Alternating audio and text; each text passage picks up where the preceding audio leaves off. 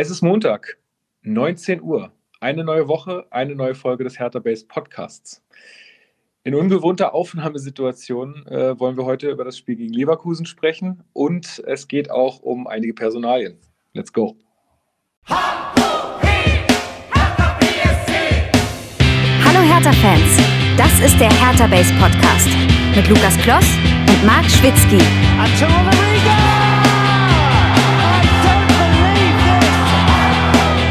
Das habe ich noch nie gesehen.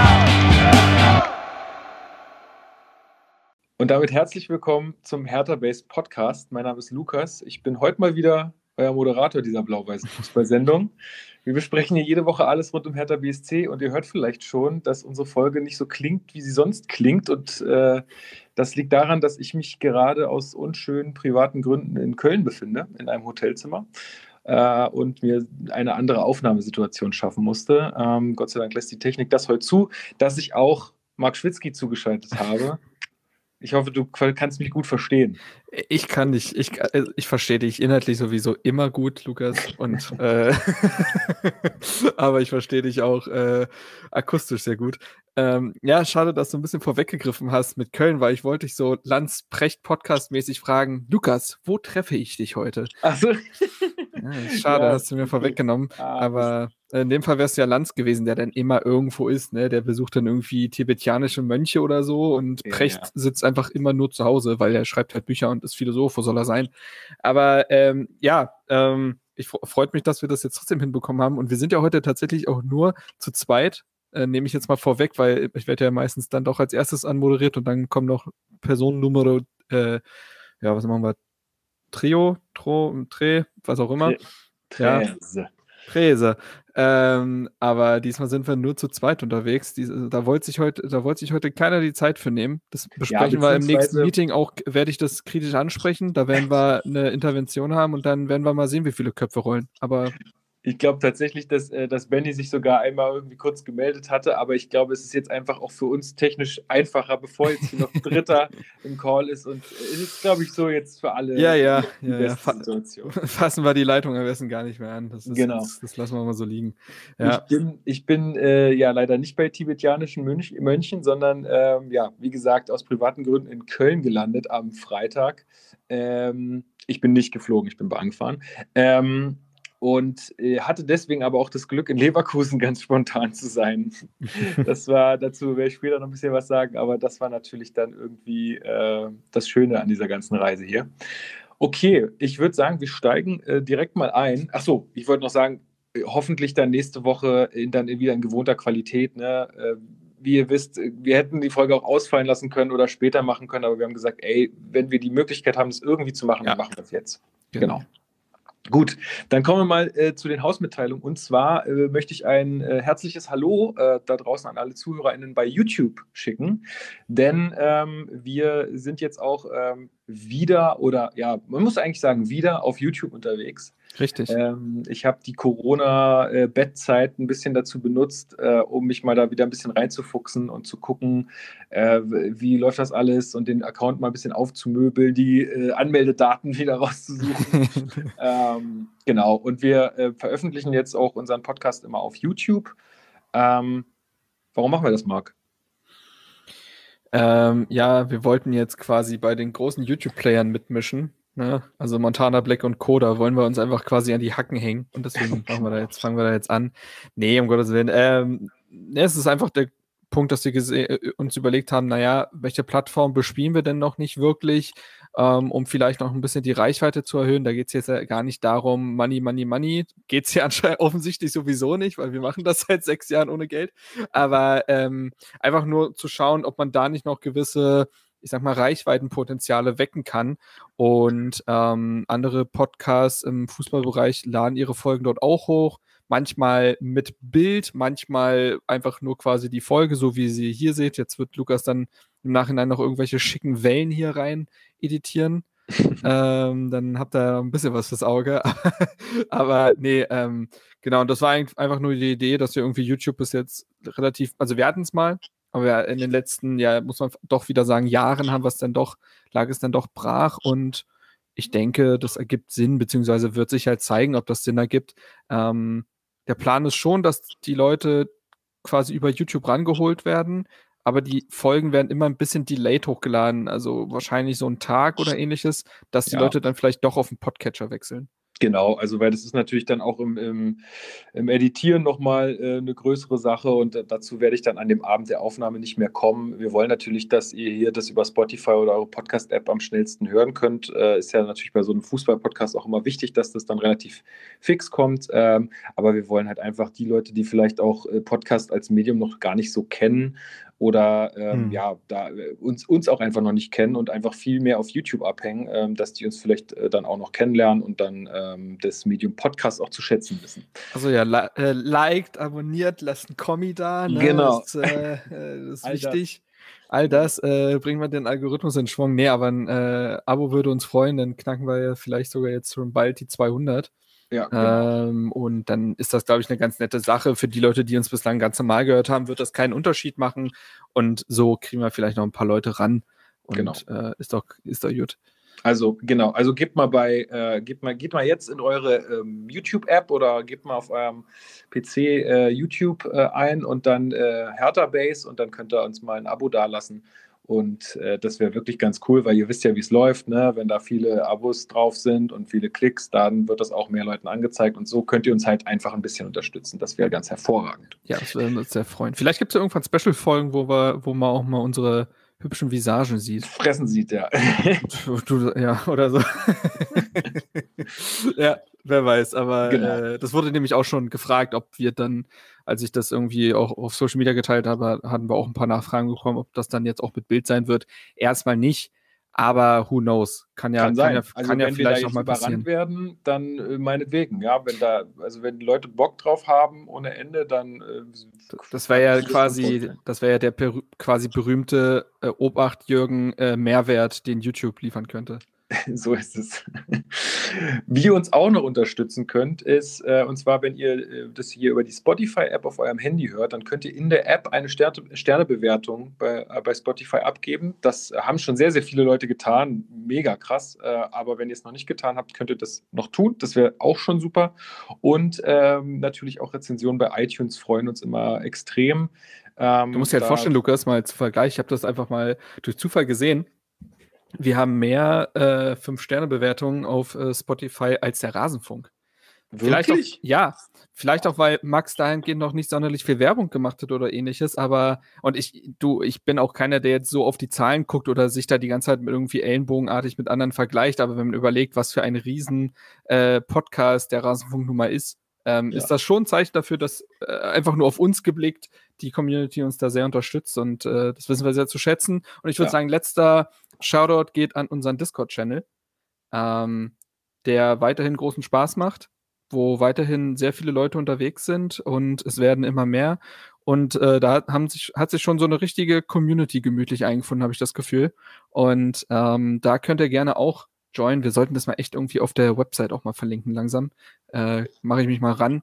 Und, das wäre gut. Das wäre gut, ja. Ansonsten findet ihr den Discord-Link aber, glaube ich, in jeder Podcast-Folge, ne? Genau, auf in der Website. Podcast-Beschreibung, auch den YouTube-Channel verlinke ich natürlich und so. unsere Auswärtsfahrt-Playlist. Äh, Wenn es jetzt wieder richtig ans Auswärtsfahren geht, dann müsst ihr die natürlich auch pumpen, ist ja klar. Find's gut. Ich bin jetzt gerade auf dem Discord-Channel, ne? Einfach nur mal äh, kurz draufgeklickt, um mich dran zu erinnern. Und dann sind, steht da ja so rechts online und dann ja. steht da ja, was die Leute so machen. Ja. Und dann gibt es auch einfach die, die äh, 152 gönnt sich Pornhub HD. Ey Leute, also, ach so, und darunter, äh, ich, ich mach das, ich mach, es ist kein Witz, ne? Da drunter ist Don Simon mit I Love Boobs. Also, hier können Leute jeder Fasson natürlich unterwegs sein. Oh mein Gott, jetzt müssen wir die Folge hier explicit machen. Oh nein. Oh nein, das kann man ja auch schon wieder rausschneiden und aus dem Kontext ziehen bei mir, ne? Das ist, ja, das ist absolut. Schlimm. I Love naja. Boobs ist eingespeichert. Ähm, ja. Ähm, schöner neuer Jingle, ja. Äh, genau.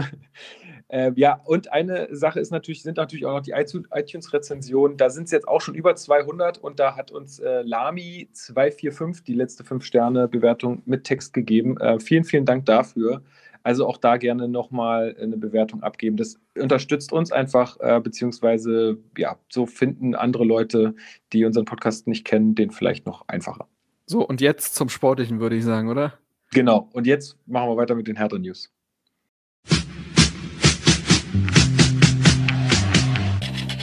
Hertha News. So, willkommen zu den Hertha News. Ähm, das erste, was wir besprechen können, ist die Rückkehr der aktiven Fanszene. Also ich habe ja schon gesagt, äh, ich war jetzt auch auswärts in Leverkusen dabei ähm, und jetzt auch pünktlich dann zum Derby zu Hause ähm, gibt es äh, ja, gibt es Neuigkeiten aus der aktiven Fanszene. Die haben nämlich gesagt, sie kommt zurück. Es ist ja so, dass die ähm, nur noch die 3G-Regel gilt in Stadien und auch sonst keine Einschränkungen mehr, also keine Personalisierung der Tickets mehr. Und auch die Maskenpflicht ist ja mehr oder weniger, also ich glaube, in Leverkusen war sie aufgehoben. Ich weiß jetzt nicht ganz genau, wie es läuft, aber auf jeden Fall ist sie nicht mehr durchsetzbar bei äh, komplettem vollem Stadion. Und es, wie gesagt, es ergibt auch jetzt mehr oder weniger ja, keinen Sinn mehr, die Leute, die da da hingehen, die äh, entscheiden sich dann dafür. So ist es nun mal. Und das waren ja die Minimalbedingungen der Gruppe und äh, die kommen jetzt zurück. Und ich muss sagen, ich finde das jetzt zum, zum Derby eigentlich eine sehr passende, äh, passende Gelegenheit, dass die da wieder mit dabei sein können. Das muss man sagen, ne? Also Timing haben sie. Ähm, ja, also Leute, die davor in den Spielen, wo dann ja so rund, rund um 25.000 Leute da waren, meinten ja, dass die Stimmung ganz nett gewesen sei. Ich glaube, also man muss tatsächlich sagen, ähm, ich hatte das dann ja auch ähm, auf meinem Twitter-Kanal quasi die Info geteilt und da war das Fanlager echt gespalten. Ähm, zu, also auch das wieder Bubble und so weiter, das ist, ähm, muss man immer in den Kanälen betrachten, in denen es halt irgendwie läuft. Aber da war es tatsächlich so, dass auf der einen Seite sich viele Leute natürlich extrem gefreut haben darüber, weil eben Stimmung, organisierte Fanszenen und so weiter, das macht natürlich viel aus äh, in der Stimmung. Und auf der anderen Seite gab es viele, die gesagt haben, boah, ganz ehrlich, brauchen wir nicht, weil sie dann eher an die, ja, ich sag mal, negativen, äh, negativen Nebeneffekte der Ultraszene äh, wahrscheinlich äh, geblickt haben. Ähm, ich glaube, das müssen wir, das Fass müssen wir hier nicht komplett aufmachen. Ich glaube tatsächlich, dass es zumindest unbestritten ist, dass die Stimmung mit den Ultras besser ist. Es wird ja, gibt ja immer mal wieder diese Diskussion mit, dass diese, äh, dass die aktive Fanszene eher so ein spielunabhängigen Support macht. Ne? Also mhm. Also das ist so ein Grundrauschen quasi und da werden die Lieder gesungen, ohne dass jetzt konkret dabei auf das Spielgeschehen eingegangen wird, was manchen nicht so gefällt. Auf der anderen Seite, glaube ich, braucht es genau das, ähm, um so ein Stadionerlebnis zu dem zu machen, was es ist. Und, ja, absolut. Ähm, Aber ja. auch da auch da äh, ist mir jetzt was aufgefallen in Leverkusen. Das mhm. fand ich ganz, äh, ganz witzig. Und zwar, äh, man, man, hat dann schon auch kurz gemerkt, dass sie teilweise auch so ein bisschen auf die gegnerische Fankurve dann reagieren, weil die Leverkusener machen irgendwie dann an einer Stelle, so wie fast jede Fankurve in Deutschland, also ich habe es in der Ostkurve noch nicht erlebt, aber ähm, in anderen schon häufiger, dass die sich dann so hinhocken und dann mhm. irgendwie zu einer bestimmten Stelle aufspringen und Ne? So Party ah, okay. machen, mehr oder weniger. Und als die dann so hockten, haben wir angefangen zu singen, kniet nieder, wenn die Hauptstadt kommt. Das ist praktisch. Das fand ja. ich natürlich sehr, sehr cool. Und es war halt auch, also die haben das gesehen und haben dann direkt äh, Clever. geschwungen sozusagen. Das ja. fand ich ganz cool. Aber ja, ich denke mal, also wir werden ja auch noch einen ähm, Vorausblick aufs Derby ähm, wagen nachher. Das wird schon gut. Also ich bin ja auch da. Ähm, ich war das letzte Mal im Stadion, da waren auch irgendwie nur 20.000 erlaubt. Das war, die, das war das letzte Spiel von Paul Dardai, das Spiel gegen Augsburg. Das war auch beschissenes Wetter und so weiter, kam viel zusammen, aber da habe ich ja wirklich gesagt, also Leute, das gebe ich mir so nicht nochmal. Das war für mich absolut gar nichts. Ähm, von der Stimmung her und vom Stadionerlebnis her, da dachte ich mir, also da, da lohnt sich für mich schlichtweg nicht. Das kann jeder finden, wie er will. Aber ähm, da habe ich jetzt wirklich Bock drauf. Also da der, ja. der Verkauf ähm, für der Kartenverkauf für Hertha-Fans wurde auch nochmal verlängert. Mhm. Genau, der läuft ähm, morgen, glaube ich, aus am Dienstag. Genau, richtig. Den hatten sie nochmal verlängert, weil sie gemeint haben, das reicht uns noch nicht, was da jetzt weg ist an Blau-Weiß. Es wurde sich dann auch nochmal beschwert, dass ja relativ, ich glaube, waren es 4000 Tickets ähm, ich meine 4000, aber nagel mich nicht drauf fest, ja doch nochmal an Union-Fans gehen. Das hatte Union dann nämlich auf, der, auf, der, auf ihrer Twitter-Seite geteilt. Da gab es ein bisschen Unmut. Dazu muss aber gesagt werden, das war vollkommen klar, dass diese Tickets nicht an Hertha-Fans gehen. Das ist ja. nämlich, also das Spiel ist ein Hochsicherheitsspiel, wenig überraschend. Und in diesem Sicherheitskonzept ist eben vorgesehen, dass es quasi ähm, Union- und Hertha-Bereiche gibt und diese Karten fallen in den Union-Bereich. Und dann ist es, glaube ich, auch besser, wenn, sage ich mal, wenn die Union-Fans sich dort sammeln, anstatt anstatt dass sie sich in irgendwelche Härterkurven tummeln. Weißt du, was ich meine? Also, Ja. dass äh, diese Verstreuung da nicht so da ist und ich glaube, das ist ganz sinnvoll. Und äh, wie gesagt, da waren jetzt Härter auch eher die Hände gebunden. Man hätte das auch irgendwie freilassen können, so ungefähr, aber dann tummelt, äh, dann mischt sich das doch wieder. Ich finde es sinnvoll. Ja, absolut. Und ähm, ja, ich glaube, wir freuen uns beide, dass äh, die aktive Fanszene wieder zurück ist, wieder Fahnen und Choreos und das wird wieder geil. Das ist wieder Fußball, wie man ihn im Stadion erleben will. So muss man sagen. Ja. Also, da freuen wir uns drauf. Die zweite News, die wir haben oder worüber wir mal ein bisschen reden können, ist das Trainingslager in Hasewinkel. Marc, Lukas, du kannst dir vorstellen. Ja, ich wollte gerade fragen, Lukas, du hast doch bestimmt ganz tolle und spannende Fakten über Hasewinkel rausgesucht. Ich habe ein bisschen was für Ha- äh, ein bisschen was für eure Bildung mit dabei. Ja, Sehr gut, Hasewinkel, sehr gut. spannender Ort, spannender Mhm. Ort. Ich habe fünf Minuten recherchiert und da habe ich euch jetzt die wichtigsten äh, Facts hier mitgebracht. Und zwar geht die Geschichte der Stadt Hasewinkel äh, bis in die Bronzezeit zurück. Hm, wann ist denn die Bronzezeit, Lukas? Ja, weiß ich nicht. Aber früher wurde, früher wurde der Ort Hasul, Hasuinkla genannt. Ja, das war der frühere ursprüngliche Name. Und die Stadt liegt in Nordrhein-Westfalen, in dem ja, schönen Bundesland, in dem ich auch gerade bin, äh, im schönen Münsterland an der Ems und äh, auf einer Höhe von 65 Metern über dem Meeresspiegel. Also nicht, nicht so besonders hoch. hoch. Nee. Ähm, die Fläche beträgt uh, ungefähr 100 Quadratkilometer, hat nur 24.000 EinwohnerInnen, also nicht wirklich viel. Postleitzahl ist 33428 und die Vorwahl 05247. Mhm. Und für alle Jüngeren unter euch, das brauchte man früher fürs Festnetz, ne, diese Vorwahlen.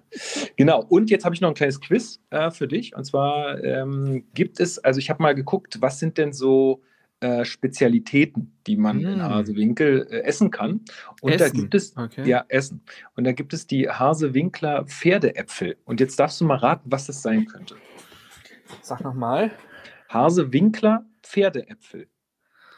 Ha, okay. Also was Pferdeäpfel im eigentlichen äh, Sinne sind, wissen wir ja alle.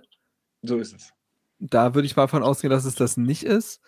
Hm, ich denke gerade auch, also ne, an die Region und so, ob das irgendwie damit verbunden werden kann. Glaubst du, glaubst du, es ist war, warmes oder kaltes Essen? Also, Hm. was man warm zubereitet oder kalt? Also ich sage, ich bin halt in so eine, ich bin in so einer Bulettenrichtung, in so einer Frikadellenrichtung irgendwie unterwegs. Das ist wahrscheinlich komplett Oh falsch, ne? Voll ekelhaft, Alter. Aber ja. Nee, also, äh, nee, das ist nicht. Das ist genau die andere Richtung. Es ist nicht herzhaft und nicht warm. Okay. Nicht herzhaft und nicht warm. Hat das. Hm. Hat auch Ist die das- Farbe von Pferdeäpfeln, würde ich sagen. So. Vielleicht sind, vielleicht ist das, ist das zu essen ein bisschen dunkler. Das ist ein bisschen dunkler. Ha. Weil ich war jetzt irgendwie bei so einer Art Pfannkuchen oder so. Ja, geht schon. Also es ist Geht auf jeden Fall süß. Mhm. Genau, es sind Pralinen. Aha. Also es gibt eine Spezialität, wenn ihr mal nach Hasewinkel kommt, dann bringt eurer Familie ein paar Pralinen mit und sagt, hier, Hasewinkler Pferdeäpfel. Kennt man anscheinend, kennt man. Kennst So, okay, kommen wir aber mal wieder zum ernsthaften Teil äh, und zu Hertha. Die sind da ins äh, Trainingslager gefahren. Das hatte ja irgendwie Felix Magath auch angekündigt, dass ähm, er mit der Mannschaft das äh, machen würde, wenn da auch die Bereitschaft dazu da wäre. Und ähm, ja, wie, wie ist denn das Trainingslager gelaufen, Marc? Also laut Felix Magath fantastisch. Der war ja für seine Verhältnisse, ist ja eher so der trockene Typ, würde ich sagen, nahezu euphorisch. Ähm, Trainingslager unter Felix Magath, da wird es einigen Spielern echt gegraust haben, glaube ich. Das sind so Worte, die man eigentlich nicht zusammen hören will.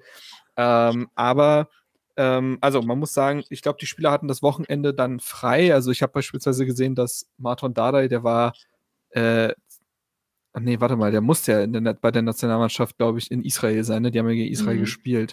Aber ich glaube, die hatten alle nochmal frei, waren alle nochmal ein bisschen unterwegs, konnten Köpfe frei bekommen und dann waren sie Montag noch in Berlin und ab Dienstag dann in Hasewinkel. Und ich glaube, dass das als Idee gar nicht so schlecht ist. Das war jetzt ja nun mal die letzte äh, Länderspielpause.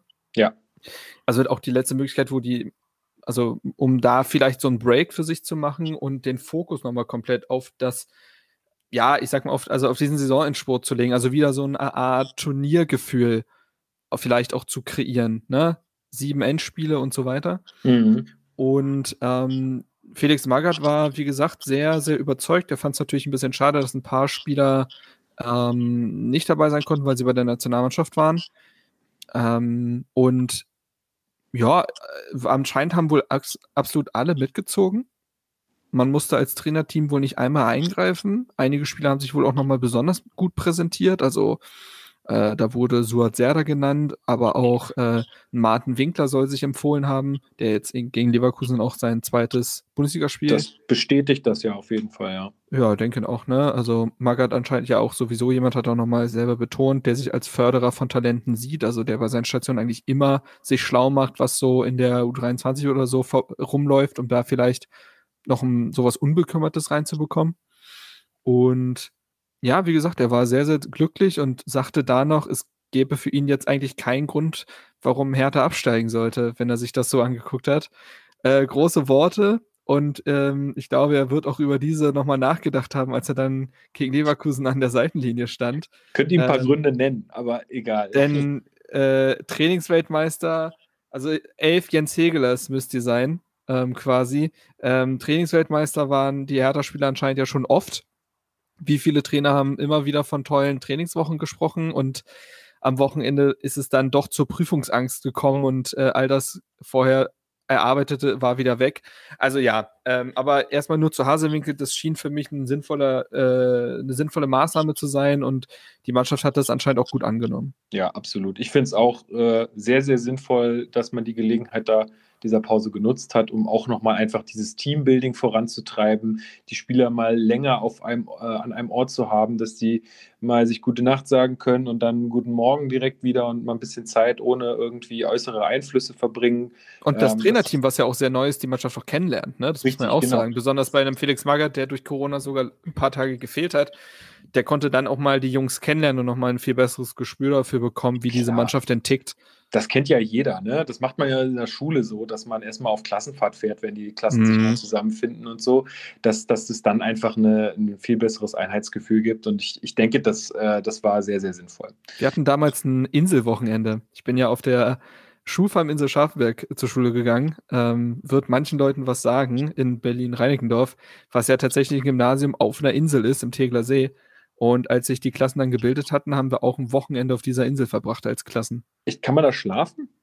Ja, weil das als Internat gestartet ist, diese Schule. Ah, okay. Also nur Internat und das, also und den Internatsteil gibt's halt, gibt es halt bis heute. Deswegen die Räumlichkeiten gibt's. Wäre richtig hart, ey, so ein Internat auf einer Insel, damit man bloß nicht fliehen kann. ja, es ist krass, aber auf der anderen Seite konnte man eigentlich immer noch äh, selber äh, rüberrudern und so. Es ist, äh, das glauben mir immer viele nicht, wenn ich davon erzähle, aber ja, es ist wahr. Naja, man muss da mit einer Fähre rüberfahren, ja, das ist so. Ja. Ja gut, okay, dann äh, haben wir ja noch äh, gesagt, wir wollen noch über ein paar, paar Personalien sprechen. Ja. Und da haben wir zum einen Jessic Nankam, Luke Bakio und Redan die wohl keine Zukunft mehr bei Hertha haben. Was sagst du dazu? Wen von den drei, wo du sagst, also sagst du, ja, würde ich jetzt gehen lassen äh, oder tut es dir bei irgendwem davon weh? Also über Dodi Luke Bakio hatten wir auch, im, also wir hatten über alle gesprochen in dem Leihspieler-Update, was ich letztens gegeben hatte. Für ihn lief er jetzt auch in Wolfsburg nicht sonderlich glücklich, bis auf den Anfang. Ähm, ich glaube, ich, also ich kann mir nicht vorstellen, äh, also man, es gibt zu viele Kritikpunkte an ihm, besonders gemessen am Gehalt. Also aktuell sehen sich ja manche nach ihm, weil Herthas Offensive so zahnlos wirkt, dass man sich denkt, naja, Dodi war zumindest in den letzten zwei Jahren dann doch trotz aller Kritikpunkte relativ solider Scorer. Aber auch gemessen daran, was er gekostet hat, was er an Gehalt verschlingt. Ähm, ich höre mich gerade übrigens ein bisschen doppelt, Lukas. Okay. Ähm, nicht, dass die ZuhörerInnen das dann auch auf dem Ohr haben. Ist das jetzt besser? Ich glaube, jetzt ist besser. Ja, Gut. müsste besser sein. So, und ähm, wo war ich? Genau, Luke Bacchio. Äh, so, dass ich nicht, also es gibt ja auch Gründe, warum er verliehen wurde. So, und äh, er hat keine Argumente gesammelt, um bei Hertha nochmal durchzustarten. Und ich glaube, es könnte schwierig werden, für ihn einen Abnehmer zu finden, der eine geeignete Summe zahlt. So ehrlich muss man sein, weil er eben sich in den letzten Jahren nicht sonderlich empfohlen hat, plus dass er ein hohes Gehalt hat, auf das er jetzt nicht, also ich denke mal, auf das wird er ungern verzichten. Das wird im Sommer also ein ganz schöner Hassel, ihn loszuwerden. Aber so, das ist die eine Personalie. Ich glaube, bei einem Spieler, wo es auch keinen Sinn mehr ergibt, ist Daishon Redan. Auch da habe ich ja im Leihspieler-Update erzählt, wie toll er sich ja eigentlich durchaus ja auch in Zwolle entwickelt hat. Es ist aber immer noch Zwolle, also vom, vom Niveau her. Und ich glaube auch, dass er und Hertha nie miteinander warm geworden sind. Und der Kopf spielt nun mal auch eine große Rolle. Habe ich wirklich Bock, mich auf den Verein einzulassen? Das ist jetzt gar nicht, damit meine ich gar nicht, dass äh, das jetzt nur auf den Spieler abzuwälzen ist. Hertha hat nicht viel dafür getan, dass Spieler in den letzten Jahren äh, sich jetzt groß mit dem Verein identifizieren konnten. Aber ich habe das Gefühl, der konnte jetzt diese Laie für sich selber nutzen. Hertha konnte ihn ins Schaufenster stellen und vielleicht kriegt man so ein Modell hin, dass man ihn verkauft bekommt und er, aber man solche Sachen einbaut wie Weiterbete äh, also Weiterbeteiligung an der Ablösesumme, die als nächstes gezahlt wird oder solche Nummern. Das gibt es ja oft, dass man dann nochmal profitiert davon, wenn der Spieler nochmal einen Sprung macht und wenn er sich weiter in den Niederlanden beispielsweise irgendwie zeigen darf, dann äh, kann das ja schon passieren. Aber ich glaube nicht, dass er eine Zukunft in Berlin hat.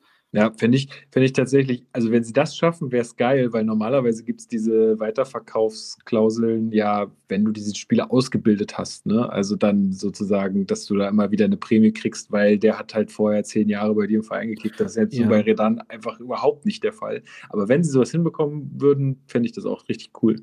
Genau. So, und ähm, letzte Personal, Jessica Nankam, der jetzt übrigens ja wieder äh, der stand jetzt, glaube ich, das erste Mal auch im Kader äh, von Fürth nach seinem Kreuzbandriss ähm, gegen Frankfurt, wurde nicht eingewechselt, aber war zumindest wieder Teil des Kaders und hatte in der Länderspielpause auch 15 Minuten im Testspiel geliefert. Also ist jetzt wieder spielfähig im Rahmen eine, eines so langen Ausfalls, aber er ist wieder spielfähig und das ist schon mal ein Riesending, auch weil ich zwischendurch von äh, internen Quellen gehört hatte, dass sein Weg noch ein sehr langer sei.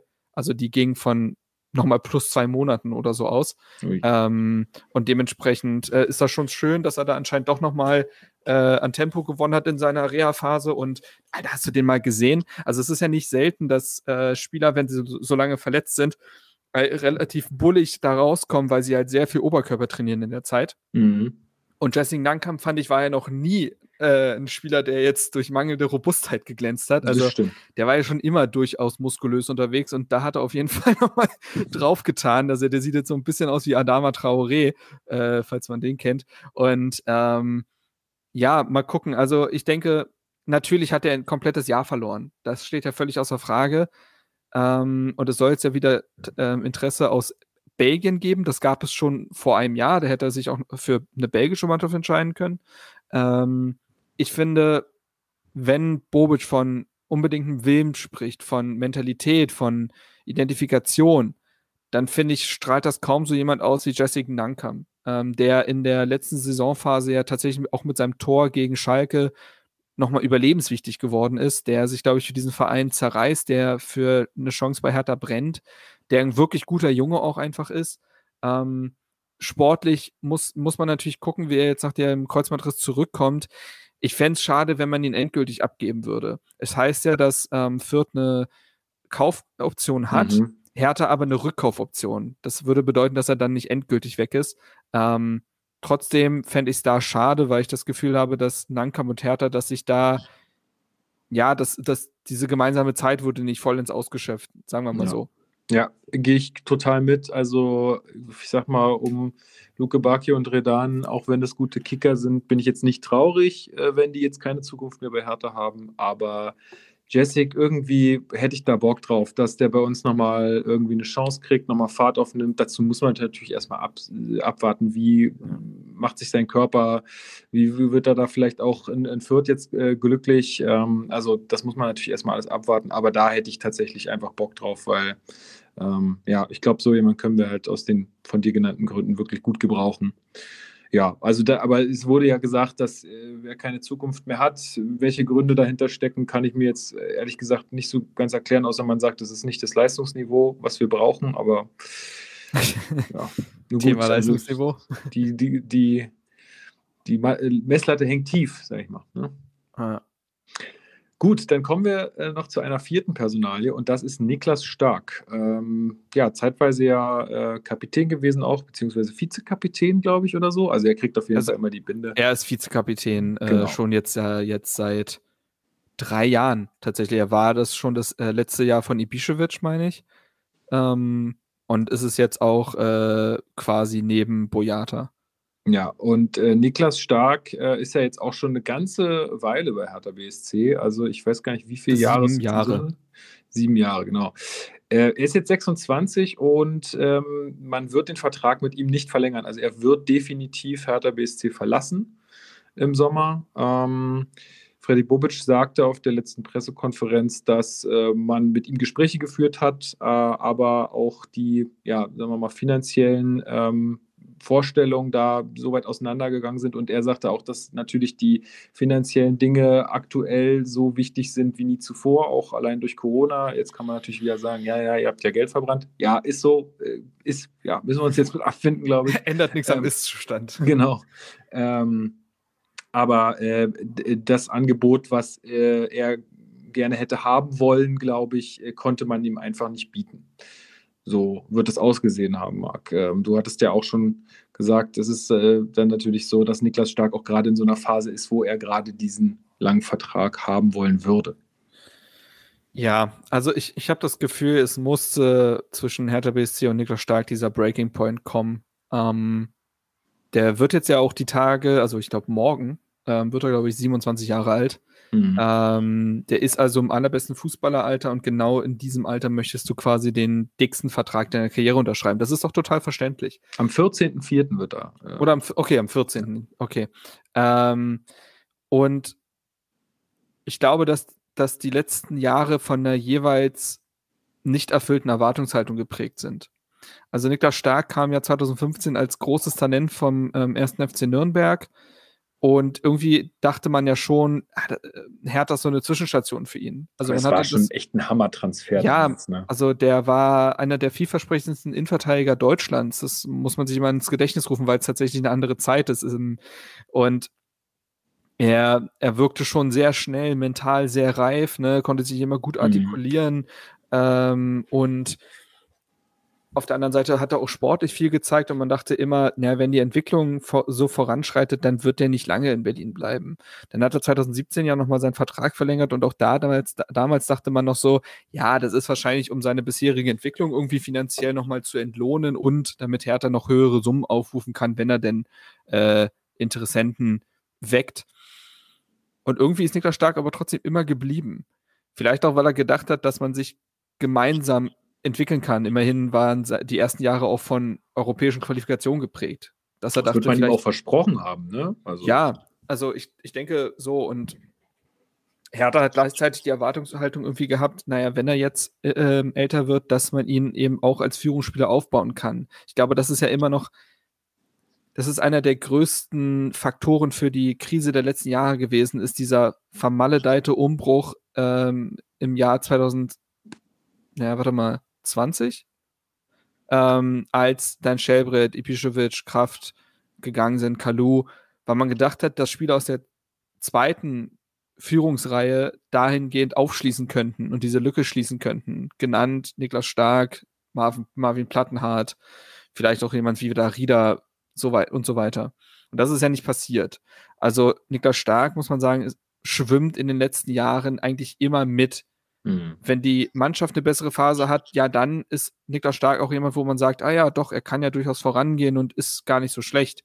Wenn die Mannschaft eine schwache Phase hat, war Niklas Stark aber nie der Faktor, der diese Phase irgendwie stabilisieren konnte, finde ich. Er ist oft im Chaos mit untergegangen, ist dann auch mit etwas unglücklichen, weil irgendwie komisch distanzierten ähm, oder ambitionslosen Interviews, ähm, glaube ich, hat er da auch angeeckt. Ähm, auch dann ja in der Klinsmann-Zeit die wahrlich keine einfache für ihn war, wo er auch psychologische Hilfe äh, sich ja dazu geholt hat, hat er auch mit einem Wechsel öffentlich kokettiert und so. Und irgendwie, ich finde es krass, dass da jemand gehen wird, der sieben Jahre da gewesen ist, der jetzt ist er vermutlich verletzt und wird fehlen, der, wenn er jetzt noch alle Spiele machen sollte, genau auf 200 Spiele Hertha käme.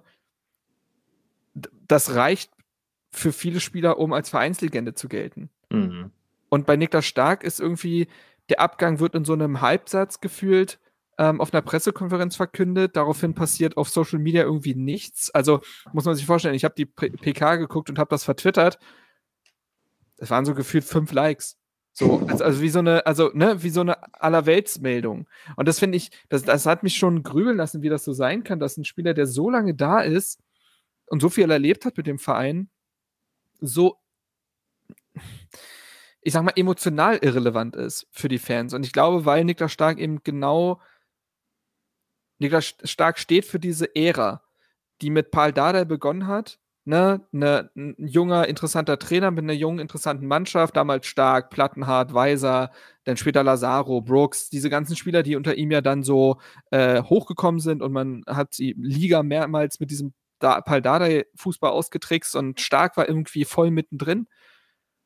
Und dann gab es diese Stagnation unter Paldadei und Paldadei ging und Niklas Stark blieb und Niklas Stark ist jetzt eher das Gesicht des Verfalls der letzten Jahre und ich glaube, das schwingt bei ihm oder auch bei einem Marvin Plattenhardt, wird das sehr ähnlich dann sein. Schwingt das so mit oder auch bei einem Davy Selke.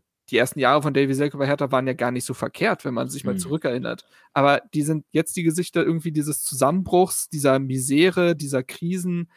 Und davon kann er sich nicht mehr lösen. Und ich glaube, dass diese Trennung im Sommer dann vollkommen richtig ist, weil Hertha hat Herthas Hoffnungen wurden nicht bestätigt in, äh, in Form dessen, dass Niklas Stark nicht der Führungsspieler geworden ist, der er hätte werden sollen. Und auf der anderen Seite, glaube ich, kann Niklas Stark durch einen Tapetenwechsel vielleicht auch nochmal neue Leistungsgrenzen äh, erreichen. Das kann ich mir vorstellen, dass wenn er jetzt, weiß ich nicht, zu Gladbach gehen würde, neue Mannschaft, neues Umfeld, irgendwie diesen ganzen Ballast aus Berlin auch irgendwie dagelassen. Wer weiß, vielleicht wird er dann auch nochmal ein bisschen stärker. Das kann, kann ich mir schon vorstellen. Aber ähm, um nochmal zu dem wirtschaftlichen Punkt zu kommen, ich glaube, dass Hertha schon gesagt hat, wir würden, wir würden uns nicht aktiv dagegen wehren, ja. wenn er bleiben würde, um ja. Gottes Willen. Ja. Aber Niklas Stark wird jetzt halt ein Standing in einem Verein erwarten mit dem Alter, was ihm Hertha finanziell nicht geben kann. Und Hertha auf der anderen Seite hat die Innenverteidigung, ne? Martin Dardai, John Torunariga, Linus Gechter, auch nennen Dedrick Boyata, ähm, habe ich irgendwen vergessen, Kempf. Kempf. Ähm, wenn man sich nur allein die Rechtsfüße anguckt, dann hast du da mit Boyata jemanden, wo du gerade den Vertrag verlängert hast. So, das kann man sehen, wie man will, aber es, das ist nun mal Fakt. Ne? Mit ja. dem musst du dementsprechend planen und du hast gerade mit dem größten Talent in der Profimannschaft verlängert, Linus Gechter, der genau auf der Position spielt. Und ich bin jetzt mal vielleicht ein bisschen hart, aber ich sehe nichts, was Niklas Stark kann, was Linus Gechter nicht auch schon könnte. Ist so. so. Also da, außer dass er vielleicht ein bisschen mehr Erfahrung hat, so genau, in bestimmten genau. Situationen. Aber das, ich meine, das kann, kann Gechter, der kann ja nicht in der Zeit reisen. Das so, und ich glaube auch damals, als man mit Gechter verlängert hat, muss man ihm eine Perspektive geboten haben. Und stell dir mal vor, man verlängert mit dem und zwei Tage später gefühlt verlängert man mit Niklas Stark. Ja. Das, das funktioniert nicht. Und äh, wenn man sich für diesen Weg äh, konsequent entscheidet, dann finde ich, musst du Gechter die Perspektive geben, zumal du jetzt ja auch an ähm, Cristalino Atemona wird auch einen Profivertrag unterschreiben. Der ist auch Innenverteidiger, auch Rechtsfuß. Den will man dann im Sommer wohl in die zweite oder dritte Liga erstmal verleihen, aber auch mit der Perspektive eben versehen. Und das spricht alles für mich die Sprache, dass das, wie gesagt, es musste im Sommer enden und das ist dann, glaube ich, ein guter Cut. Absolut. Gehe ich auch mit. Ähm, ich finde Niklas stark. Ja, er, hat, er ist manchmal ein bisschen angeeckt. Ansonsten habe ich ihn schon immer sehr geschätzt. Was ich weniger geschätzt habe, waren dann wirklich seine, also es gab wirklich so Leistungslöcher äh, in, seiner, in seiner Karriere bei uns, ähm, wo, wo man ihn dann auch wirklich einfach rausgenommen hat und jemand anders hat spielen lassen, weil ja. er es einfach dann nicht gebracht hat. Und das ist halt gerade in, in der Innenverteidigung dann ja, einfach nicht, das kannst du dir eigentlich nicht erlauben. Ähm, ja, und er steht ja auch ein Stück weit für diese Komfortzone, die man bei Hertha ja immer wieder kritisiert, ne? Also auch, wo ein Plattenhart verortet wird, beispielsweise. Also Spieler, die irgendwie dann, das ist immer so gemein, weil natürlich haben die Willen. Ich meine, die, die, die, vielleicht haben die auch Willen in Form von Häusern. Ähm, sorry, das war jetzt eine Kollega-Eskelein. Aber ähm, natürlich haben die Mentalität, sonst wären sie nicht da, wo die sind. Also wenn du dich da in diese oberen 1% des Fußballs quasi kämpfst, dann musst du einen guten Kopf haben. Aber, aber dieser unbedingte Wille, noch mehr zu erreichen, der hat mir bei Stark dann doch irgendwo gefehlt. Also ja, es ist ja natürlich immer auch äh, einfach eine Suppe aus ganz vielen äh, Zutaten. Keine ne? Frage. Ne? Keine Frage. ja auch, also diese ganze, dieses ganze Trainer, Hickhack, alles, was im Verein sonst äh, passiert ist, ähm, da, ich mache ihm da auch null einen Vorwurf oder so. Also, aber ich kann, aber ich muss einfach, wenn ich jetzt aus der Fansicht und äh, der Fansicht äh, von Hertha BSC und nicht des Spielers Niklas Stark äh, das bewerten soll, dann sage ich, es ergibt total Sinn, dass man diesen Vertrag jetzt nicht verlängert zu diesen Konditionen, die er wahrscheinlich gern gehabt hätte. Weil er ist, er ist kein Blinder, er ist auch ein guter Bundesligaspieler, aber äh, du kannst den jetzt, dem jetzt gerade keinen längerfristigen, hochdotierten Vertrag geben in der Situation und äh, den letzten, also für die letzten Jahre, die er bei Hertha gespielt hat. Es geht einfach nicht, da machst du dich lächerlich. Ja. So. Gut, dann haben wir das auch abgehakt, würde ich sagen. Mhm. Haben wir sonst noch äh, News für, für diesen Teil? Ich glaube spontan nicht, nee. Alles klar. Dann steigen wir doch ein in die Spielanalyse.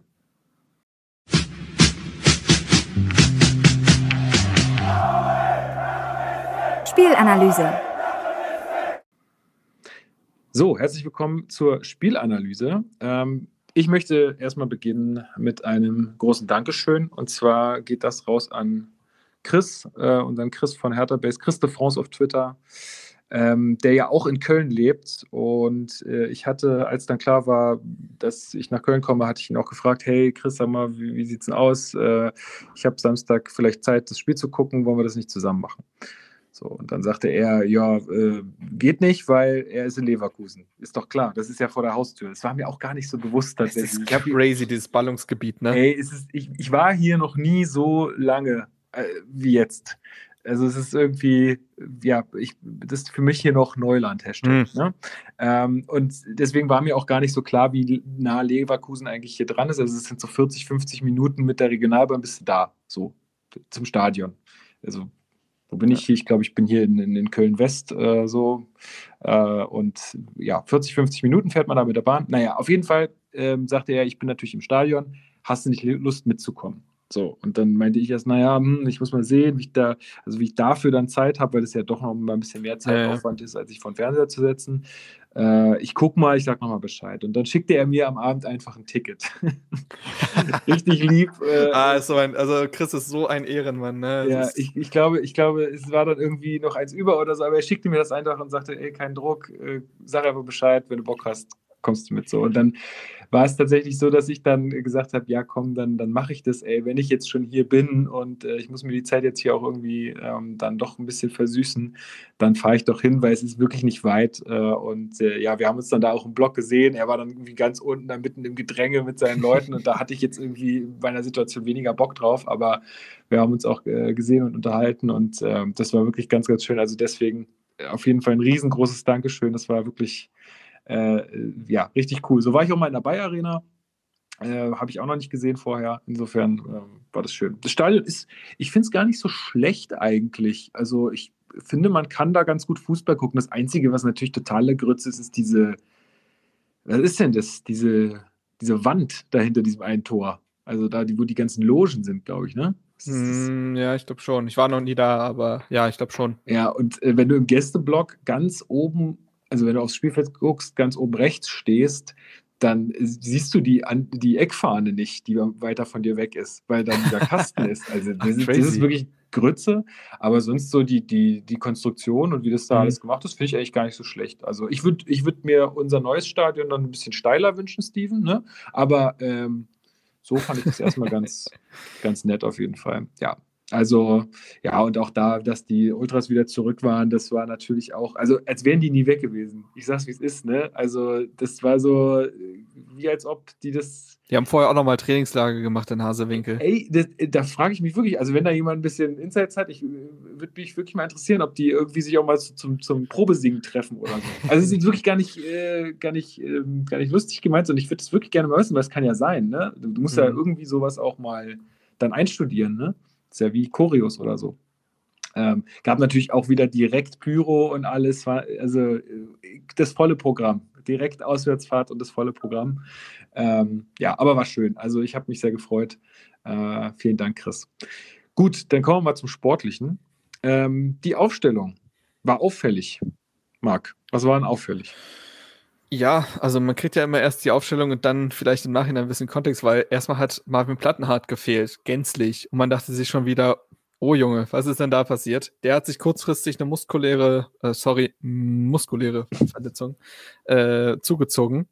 Weshalb er dann, ähm, also ich glaube, das muss beim Aufwärmen oder so gewesen sein. Der war ja auch im Stadion und so weiter. Ähm, Und ja, dafür hat dann äh, Maxi Mittelstädt hinten links verteidigt, der zuletzt auf der Bank zu verorten war. Ähm, was war noch? Ich überlege gerade. Ansonsten, genau, hat Darida von Anfang an gespielt. Der hatte mhm. letztes Spiel noch Covid-bedingt gefehlt.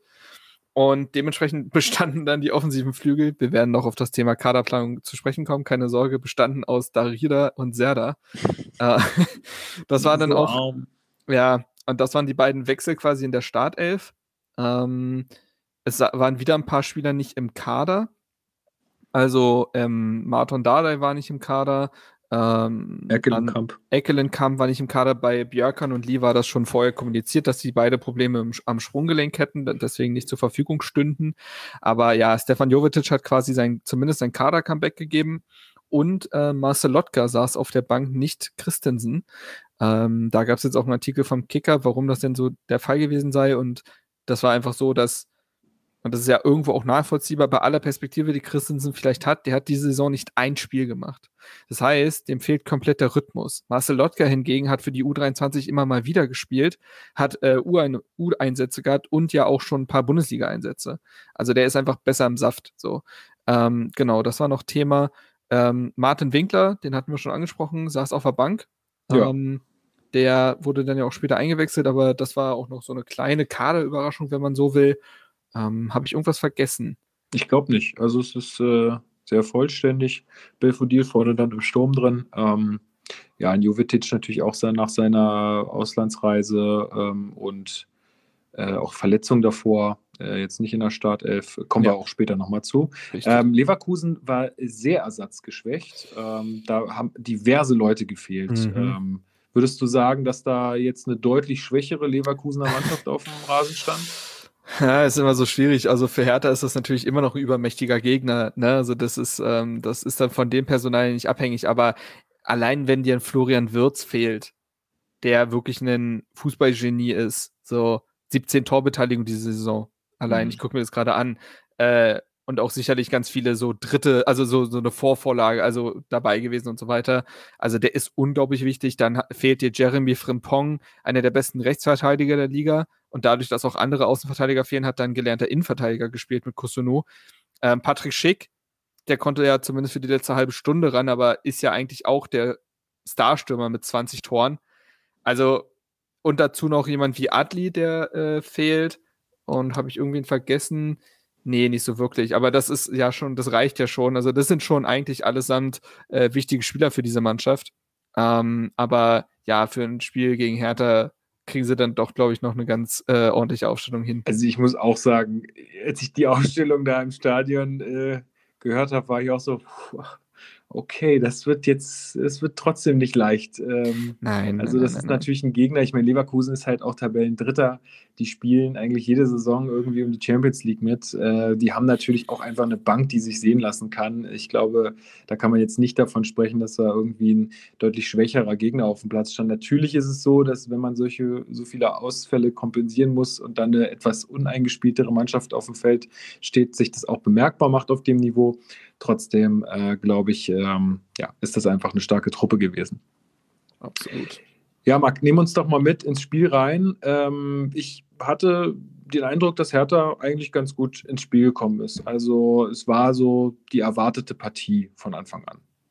Ja, ich fand sogar in den, also mit den ersten Minuten meine ich auch wirklich äh, die ersten eher zwei Minuten. Da finde ich, hat Hertha also wenn man, oft hat, spricht man bei Hertha ja von wirklich verschlafenen ersten Minuten und dass man da schon gefühlt dem Gegner zu viel Platz lässt und ne, sich den Schneid abkaufen lässt. Ich fand, die ersten zwei Minuten äh, haben an das Hoffenheim-Spiel äh, angeknüpft. Also sofort sehr hoch gestanden, Zweikämpfe extrem angenommen und versucht, eine Tiefe zu finden in den Angriffen.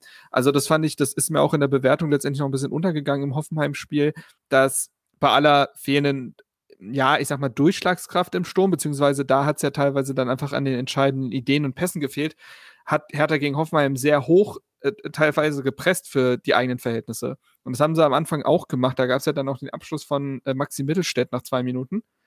Ähm, und danach wurde es aber natürlich dann schon das eher erwartete Spiel, dass Leverkusen sehr viel vom Ball hat, dass Hertha sehr tief verteidigt. Man muss aber auch sagen, zu tief für die ähm, für, das, äh, für den Wunsch des Trainerteams. Also man hat Mark Fotheringham immer wieder die Mannschaft, also per Gesten, der wollte sie per Gesten rausschieben quasi. Und auch Magath sprach ja davon, dass man dann teilweise zu, ja, zu tief stand, zu ängstlich war. Ähm, und so hatte Leverkusen sehr, sehr viel vom Ball, ohne aber, finde ich, in der ersten halben, halben Stunde extrem gefährlich zu werden. Also es gab diese, wir sprechen ja gleich noch über den Torwartwechsel, es gab noch zwei Szenen, in denen sich Lotka auszeichnen konnte, aber abseits dessen, und man muss sagen, es ist Leverkusen, du kannst nicht alles verteidigen.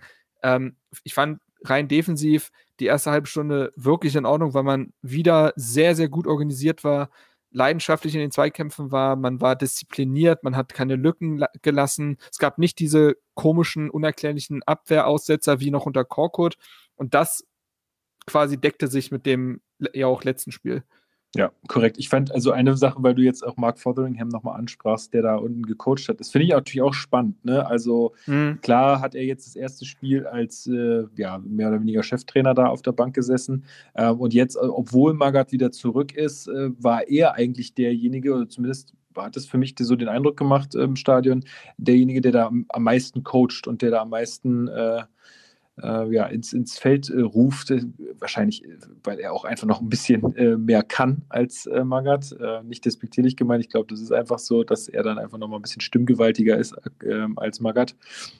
Ja, aber das fand ich schon auch ähm, ganz bemerkenswert, dass das anscheinend wirklich so eine Aufgabenteilung ist. ja, ja, ja, also ich fand auch, dass also dieses Dreigespann ja als Trainerteam interessant ist. Also du hattest, ähm, wie gesagt, Fotheringham, der so als Seitenlinienmotivator gedient hat. Ich, äh, Margaret hat sich viel mehr auf so einzelne Spieler konzentriert. Also hat dann so mhm. Gespräche nur mit Belfodil geführt oder nur mit Gechter oder ähnliches. Und ich finde, dass Ibišević, also man müsste mal natürlich mit ihm darüber sprechen, aber es wirkt so, als wäre er jetzt nicht nur Stürmertrainer, sondern wirklich zweiter Co-Trainer. Also bei Einwechslungen übernimmt er oft das äh, quasi Vorbereiten des Spielers und so weiter, um da nochmal Input zu geben, was jetzt auf dem Feld getan werden muss. Also der ist auch sehr stark integriert in dieses Trainerteam, was ja interessant ist, weil er ja nicht von Maga dazugenommen wurde, sondern mhm. schon da war. Und man hat das Gefühl, dass die drei sich erfolgreich, das steht jetzt, also das muss jeder für sich selbst bewerten, aber sie ergänzen sich auf jeden Fall. Und ähm, das ist auf jeden Fall spannend. Aber vielleicht zurück zu dem, was auf dem Feld passiert ist. Da gab es ja dann nämlich nach 13 Minuten die Verletzungsunterbrechung. Mhm. Ähm, Alexander Schwolo hat, griff sich da an den Oberschenkel und relativ schnell war klar, dass er nicht weitermachen kann. Und dann musste Marcel Lotka aus der Kalten quasi ähm, dann ins Tor. Konnte sich ja logischerweise nicht wirklich warm machen, weil du musst halt sofort rauf. Und ja, aber konnte sich ja ganz gut auszeichnen direkt. Aber konnte sich direkt gut auszeichnen. Es gab dann in der 21. Minute nämlich den Schuss von Bellarabi aus, ja, so 15 Metern oder so, also so Strafraumgrenze. Ja. War kein sonderlich platzierter, aber durchaus wuchtiger Schuss. Und Lotka war halt sofort da. Ist, glaube ich, so ein, also für einen Torhüter fast schon dankbarer Ball, um sich da halt schon mal so ein bisschen Sicherheit zu holen. Und ähm, ja, dann ging es aber ja erstmal auch so weiter, dass, also in der Zeit kam Leverkusen auch zu mehr Abschlüssen. Davor hatten sie sehr viel Ballbesitz, aber hatten, wie gesagt, wie auch schon Hoffenheim das Problem, dass sie keine Lücken gefunden haben und ganz oft dann eher so Chipbälle probiert haben, hinter die Kette zu bringen. Und das war dann so das einzige Mittel. Aber ich finde, so, so ab der, ab diesem, ja, nicht unbedingt ab dem Torwartwechsel, aber so ab der 20. Minute äh, kamen sie dann zu mehr Abschlüssen. Ähm, es gab ja dann auch die, äh, es gab auch die Chance von, ah, wann hat sich Lotka nochmal ausgezeichnet? War das nach das dem war, ersten Tor? Ne, das war ganz, äh, das war kurz vor der Halbzeit dann nochmal. Okay, okay, also. Stimmt, richtig, richtig, genau. Also ähm, nächste Szene, die besprochen werden muss, ist dann ja quasi das Tor schon. Ja, ähm, genau. In also in der 35. Minute, ähm, der gerade schon angesprochene Alario schießt dann das 1 zu 0 nach Vorarbeit von Diaby, der da auf der linken Seite sich gut durchsetzen kann. Ich glaube, gegen Mittelstädt und Darida äh, in Kombination. Ähm, ja, Serda. Äh, Serda, genau. Er bringt den Ball nach innen und kämpft. Ähm, ja, also. Ja, also, ich weiß nicht, wie viel Vorwurf ich ihm da machen will. Also, so, ich glaube, sowas kann man verteidigen. Alario macht es aber auch das, übertrieben das, clever. Das, das also, ist für also mich das Ding. Also, ich finde, du kannst am ehesten noch Diaby packen vorher. Ich finde, das ist ein bisschen zu einfach, wie er sich da gegen Mittelstädt durchsetzt und Serda checkt dann zu spät, dass er in die Szene mit reingeholt werden muss. Ähm, Aber ich finde, wie gesagt, es ist ein bisschen zu einfach, wie sich Diaby da durchsetzt. Da steht Mittelstädt nicht gut zu ihm und lässt ihm dann quasi den Weg zum Strafraum offen. Ähm, so, und der Ball kommt dann in die Mitte, soweit so gut. Und ich finde, Alario macht das fantastisch. Ja, also Drehung und Schuss in quasi einer Bewegung. Und auch der Abschluss ist ja perfekt. Und ich finde, es ist natürlich wieder diese Hertha-Ironie, dass Alario ja der ist, der im Winter fast zu Hertha gewechselt wäre. Und Tja. dann schenkt er einem da so ein, also ich finde, also Weltklasse-Tor ist es für mich tatsächlich schon, weil es ist jetzt kein Schuss aus 35 Metern, aber er macht, besser kannst du es als Stürmer in der Szene nicht machen. Ballannahme und Abschluss in, wie gesagt, einer schönen Bewegung und so dermaßen den linken Winkel gehauen, dass da Lotka auch gar keine Chance hatte. Äh, das war einfach gut. So, und ähm, deswegen ja. ist es so eine Mischung aus ein bisschen zu lasch verteidigt, aber auch einfach ein Tor, was du in den wenigsten Fällen verhindern wirst. So ist es. Ähm, ja, wie, wie kann man das 2-0, was ja nur sechs Minuten später ähm, gefallen ist, äh, durch Bellarabi, äh, Bellarabi besser verteidigen? Glaubst du das, da, da, also, oder sagen wir mal, wo fängt für dich der Fehler an? da bin, sind wir nämlich wieder in der Kategorie, das kann man verteidigen. Und das musste der Gegner gar nicht so toll machen. Also, ich finde tatsächlich, dass in der Szene, die beginnt erstmal gut. Denn Kempf antizipiert einen Ball, einen Pass und verteidigt schön nach vorne. Das ist eigentlich wie aus dem Lehrbuch. So, dass er rausrückt. Hertha hat oft das Problem, dass man gar nicht in die Situation kommt, weil keiner nach vorne verteidigen will. So, das macht er also gut.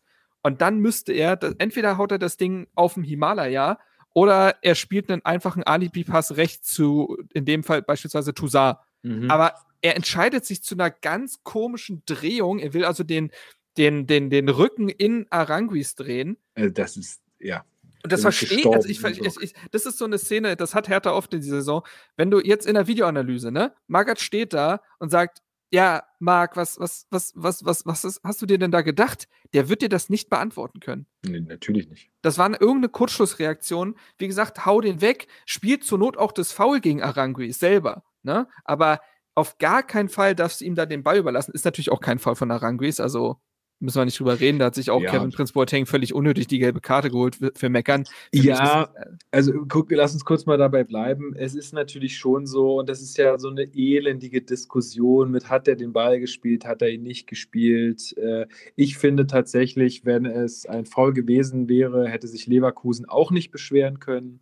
Es ist für mich eine 50-50 Entscheidung, weil er trifft den Spieler schon mehr als den Ball davor, aber ich finde, da sich jetzt äh, im Nachhinein aufzuregen, wenn es 50-50 ist, ist es 50-50 und dann darf man sich nicht beschweren, egal wie es ausgeht.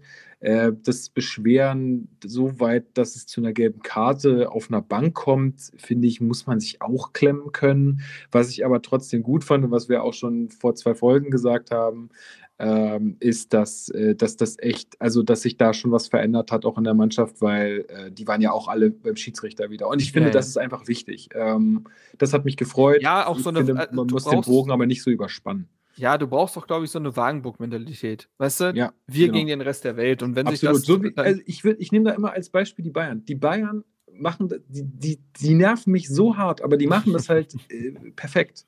Ja.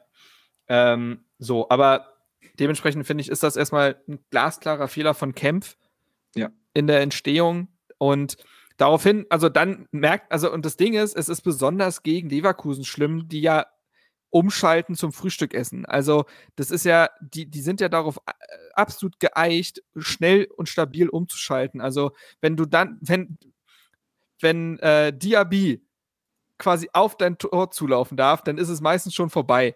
So, weil dann kommst du nicht mehr in Zweikampf. Ich finde, auch da ist wiederum auch so, dass Kempfs Innenverteidigungspartner Dedrick Boyata auch überhaupt nicht gut aussieht, weil wo, also was will er da verteidigen? Er steht plötzlich zwei Meter vom Torschützen Bellarabi entfernt. Also denke ich mir, welchen Raum wolltest du denn da decken? So, also auch da Stellungsspiel schlimm, also dass da Bellarabi im eigenen 16er so also im Hertha, aus härter Perspektive eigenen 16er so frei zum Schuss kommen darf, das, das, das geht gar nicht. Also, ja. ähm, naja, auf jeden Fall ähm, sehen da beide nicht gut aus. Kämpft natürlich schlechter als Boyata, aber Boyata kommt da seinen Pflichten, finde ich, auch nicht nach.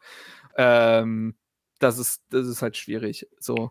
Und dann begannen auch wieder so, also, ne, das ist Tor, fällt ja auch fünf Minuten nach dem 1 zu 0, also so 35. bis quasi Halbzeitpfiff, war, waren diese berühmten Chaos-Minuten. Ja. Also ich habe da auch, man, Felix Magath wurde zwischendurch eingeblendet und man sah, wie unglaublich er gerade auf dieses Spektakel, nenne ich es jetzt mal neutral, äh, blickte.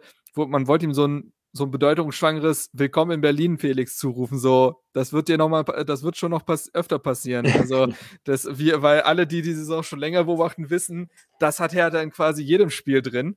Ähm, diese, diese absoluten Chaos-Momente oder Phasen, äh, in denen man gerne auch mal komplett zerbricht. Das wäre ja hier auch fast passiert, wenn Darida nicht in, und das passt aber auch irgendwie zum Chaos, zwei Minuten später nicht den Anschlusstreffer erzielt hätte. Ja, genau. Wir konnten ja tatsächlich auch ein bisschen profitieren von diesem Chaos, äh, denn ja, wie du so schon sagst, 42. Minute kann Darida dann auch, äh, ja, da ist ja die Frage, wie viel ist da Zufall, wie viel ist da gewollt. Sehr viel Zufall. Ja. Also es, tut, es, tut, mir leid, aber ich wäre als, also als Leverkusen-Fan, ne, wäre ich fuchsteufelswild, wie einfach dieses Tor fällt. Das sind zwei komische Flanken von Hertha. Die beide nicht geklärt werden. Nie ist jemand bei demjenigen, bei dem er sein sollte. Also bei der, also dass Darida noch zuerst flanken darf, geschenkt. Aber dass keiner bei Mittelstädt ist und dann wieder, äh, wiederum keiner bei Darida, das ist so schlimm verteidigt. Und das ist ja kein, also das ist nicht herausgespielt von Hertha. Ja, ich habe das, ich habe das im Stadion äh, schlecht wahrnehmen können. Da, da, hat sich, da hat es irgendwie schön ausgesehen, aber es war halt auch die entfernte Seite von uns. Als jetzt also du musst dir vorstellen, ne? ich ja. Darida flankt und in diesem Moment, wo Darida flankt, sind Santiago Ascasibar und Maxi Mittelstädt im Strafraum. Wir ja. alle wissen, wie ungefähr gut dann die Chancen stehen, dass daraus ein Tor fällt. Ja, absolut. Und so. ähm, auch diese zweite Flanke von Mittelstädt dann ich kann mir, also, weil auch in der Zusammenfassung gesagt wurde, er sieht den Darida im Rückraum, den ungedeckten Darida.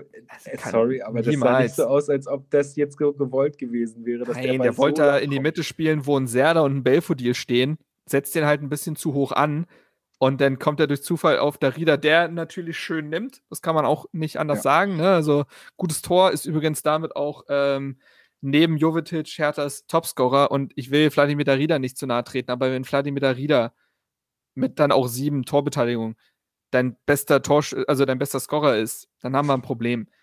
Zumal, weißt du noch, weißt du noch, was Daridas erstes Tor gewesen ist? Nee.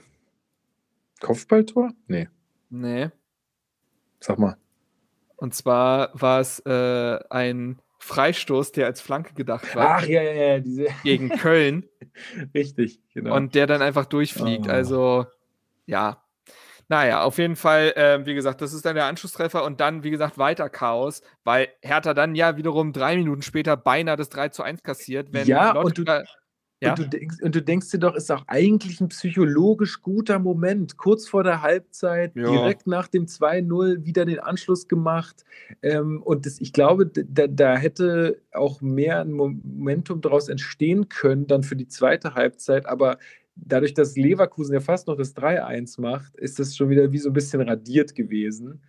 Ähm, ja, was ist da passiert? Da gab es ein ordentliches Gerangel im Strafraum.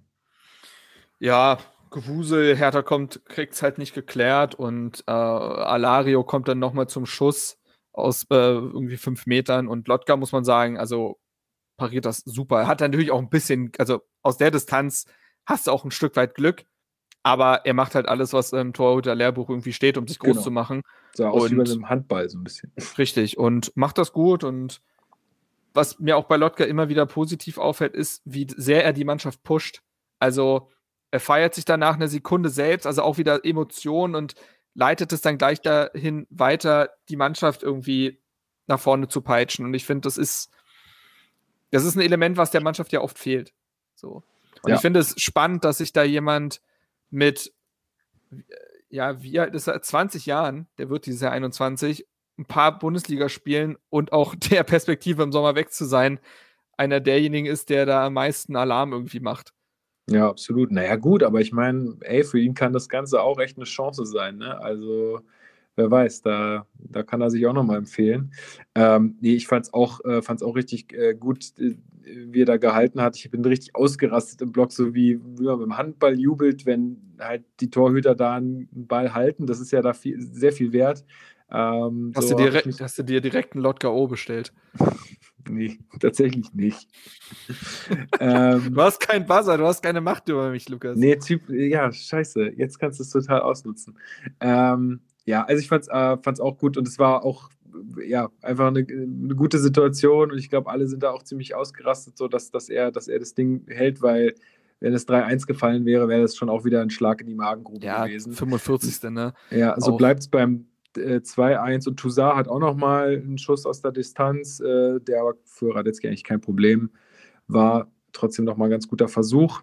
Ähm, ja, und dann ist Halbzeit und ich, also ich denke, dann kam Chris äh, irgendwie nach oben und dann haben wir so ein bisschen gequatscht und er war äh, schon irgendwie auch schon sehr enttäuscht vom Spiel. Ich muss sagen, zu dem Zeitpunkt habe ich aber irgendwie trotzdem noch gedacht, ey, hier ist irgendwie, hier, hier liegt noch ein Punkt. Hier liegt noch ein Punkt, wenn die jetzt noch äh, ein bisschen wieder Anpassungen in der Halbzeit vornehmen können, wäre es möglich, hier einen Punkt zu holen. Ähm, aus- aus welchen Gründen das nicht geklappt hat, klären wir gleich. Ähm, aber ich war noch nicht so, dass ich gesagt habe, ja, wieder typisch härter auswärts und wird nicht klappen und so. Ich dachte mir, wenn die zweite Halbzeit, wenn wir da nichts zulassen und aus irgendeiner Situation noch einen reinmachen, dann, Ja. dann wäre da schon noch was drin gewesen. Wie, wie würdest du, äh, was hast du gedacht, äh, als der Halbzeitpfiff dann gekommen ist? Ja, ich fand auch, dass, dass Hertha ja eigentlich gegen den Ball bis auf diese Chaos-Minuten eigentlich sehr viel richtig gemacht hat. Und wenn man jetzt offensiv selber noch irgendwie etwas zwingender wird, und das dachte ich mir, da dachte ich mir eben noch, dass das vielleicht auch ein bisschen, also dass das auch äh, ein Stück weit der Plan ist. Denn du hattest ja, also dass du quasi erstmal versuchst, die Null zu halten oder vielleicht nur knapp in Rückstand gerätst und dann hast du ja relativ viele Offensivoptionen auf der Bank. Also auf der Bank saßen Boateng, Kade, Maulida, Richter, Winkler, Jovetic, Selke. Es gab mit Ge- Gechter einen einzigen äh, Abwehrspieler auf der Bank.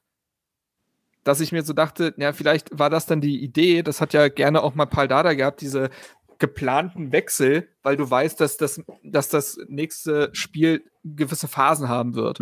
So, dass du dahingehend schon vorplanst. Und ja, zur zweiten Halbzeit gibt es auch eine Anpassung, aber tatsächlich erstmal defensiver Natur. Ja, Denn genau.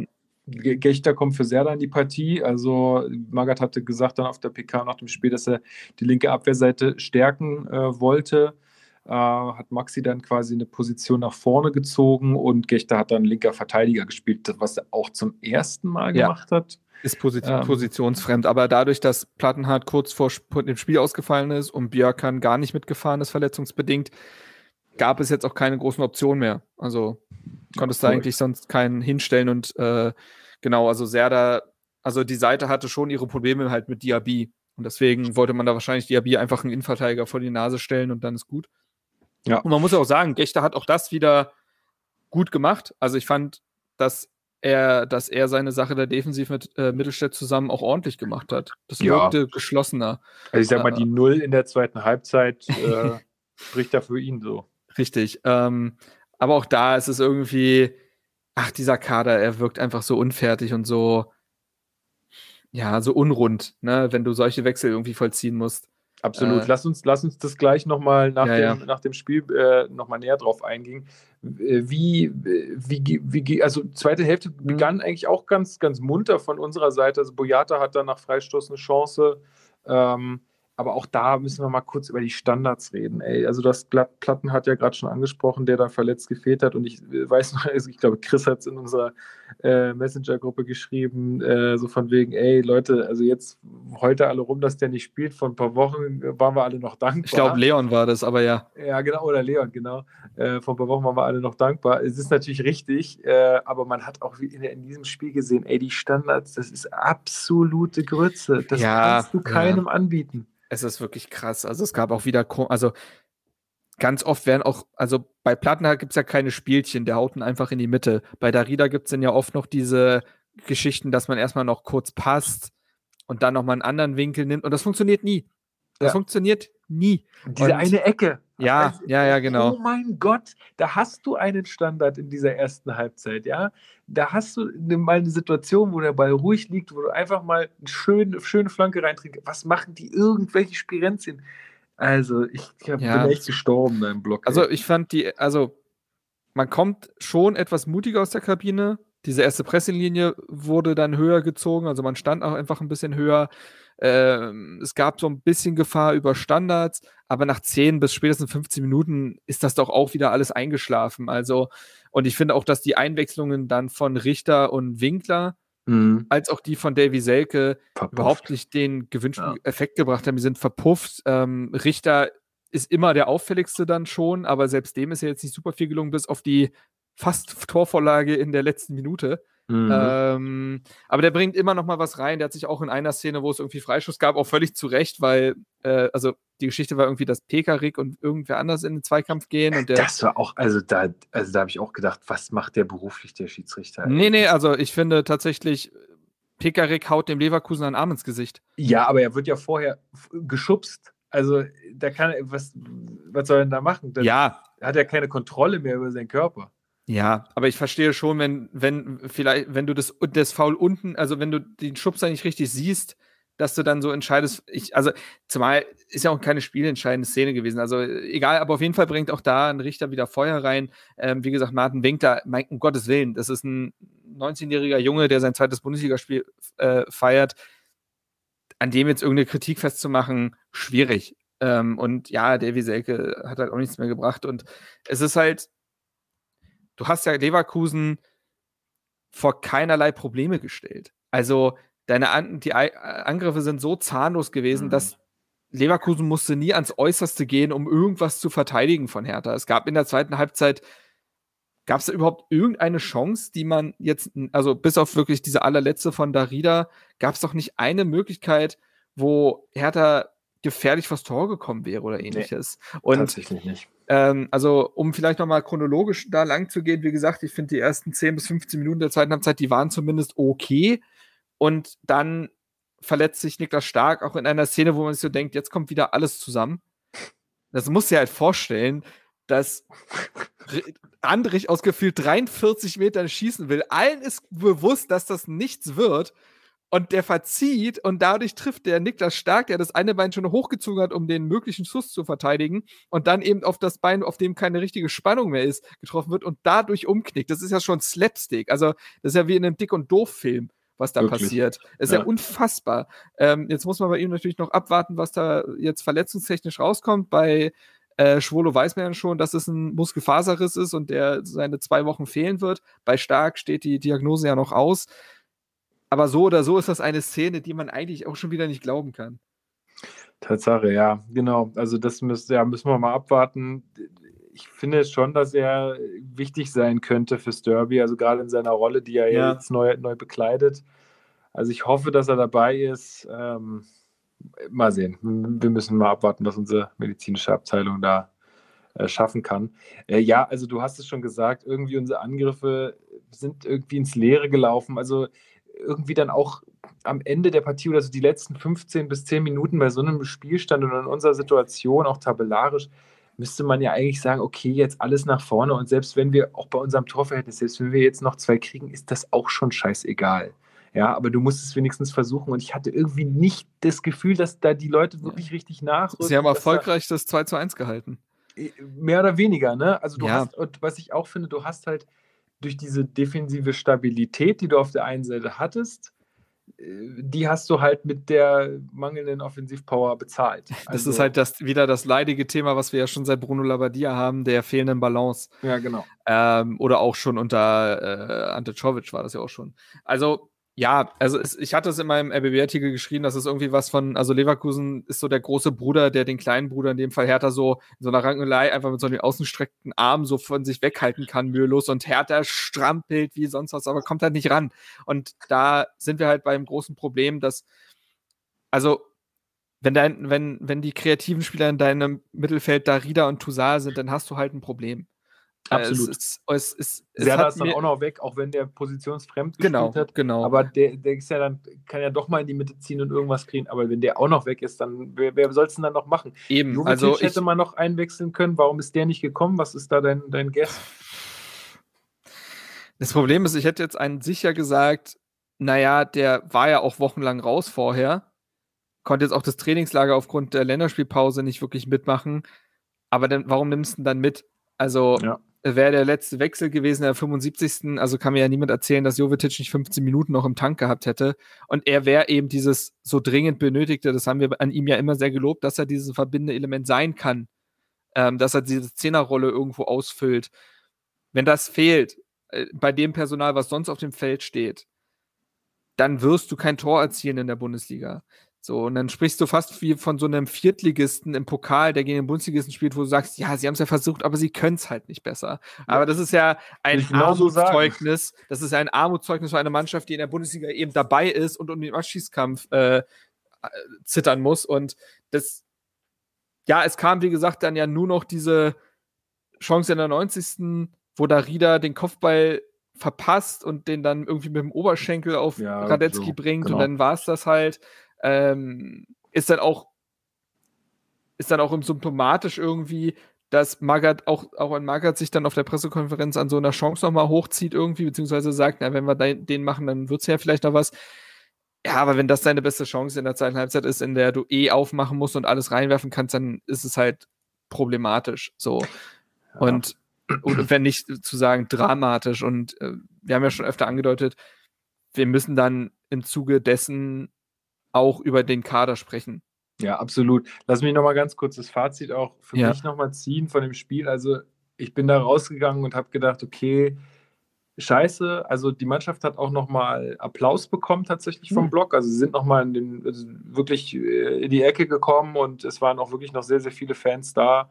Äh, es gab nochmal so leichten Applaus und nochmal äh, einen Schlachtruf ähm, Richtung, Richtung Mannschaft. Also es war kein keine große Enttäuschung zu merken, auch bei den Fans. Ich glaube, das liegt doch einfach daran, dass jetzt nächste, nächstes Wochenende das Derby stattfindet und man die Mannschaft auch nochmal aufbauen wollte, was ich auch fair fand in der Situation, weil du hast es jetzt ja auch schon mehrmals gesagt, die Mannschaft wollte, aber sie konnte einfach nicht. Das ist natürlich bitter und auch schlimm und äh, auch, auch das wird vielleicht ein Grund sein, warum man dann am Ende nicht die nötigen Punkte holt, Herr Magath. Ähm, aber ja, also ich fand, wenn das 2 zu 2 noch gefallen wäre in irgendeiner Art und Weise, ich glaube, dann hätte sich auch Leverkusen nicht so arg beschweren dürfen, weil die haben auch ganz schön runtergefahren ja, in der zweiten ja, Halbzeit. Ja. Also da gab es mal so ein paar Kopfbälle, aber da kam, glaube ich, nicht einer aufs Tor. Ähm, oder einer kam aufs Tor, aber den konnte Lotka relativ leicht halten. Ähm, also ich sage mal, ein 2-2 wäre nicht unbedingt unverdient gewesen, aber dadurch, dass diese Mannschaft einfach offensiv keinen Plan hat, tja, da wird es dann schwer. Da kann man nur darauf hoffen, dass die etwas schwächeren Mannschaften äh, dir dann mehr anbieten.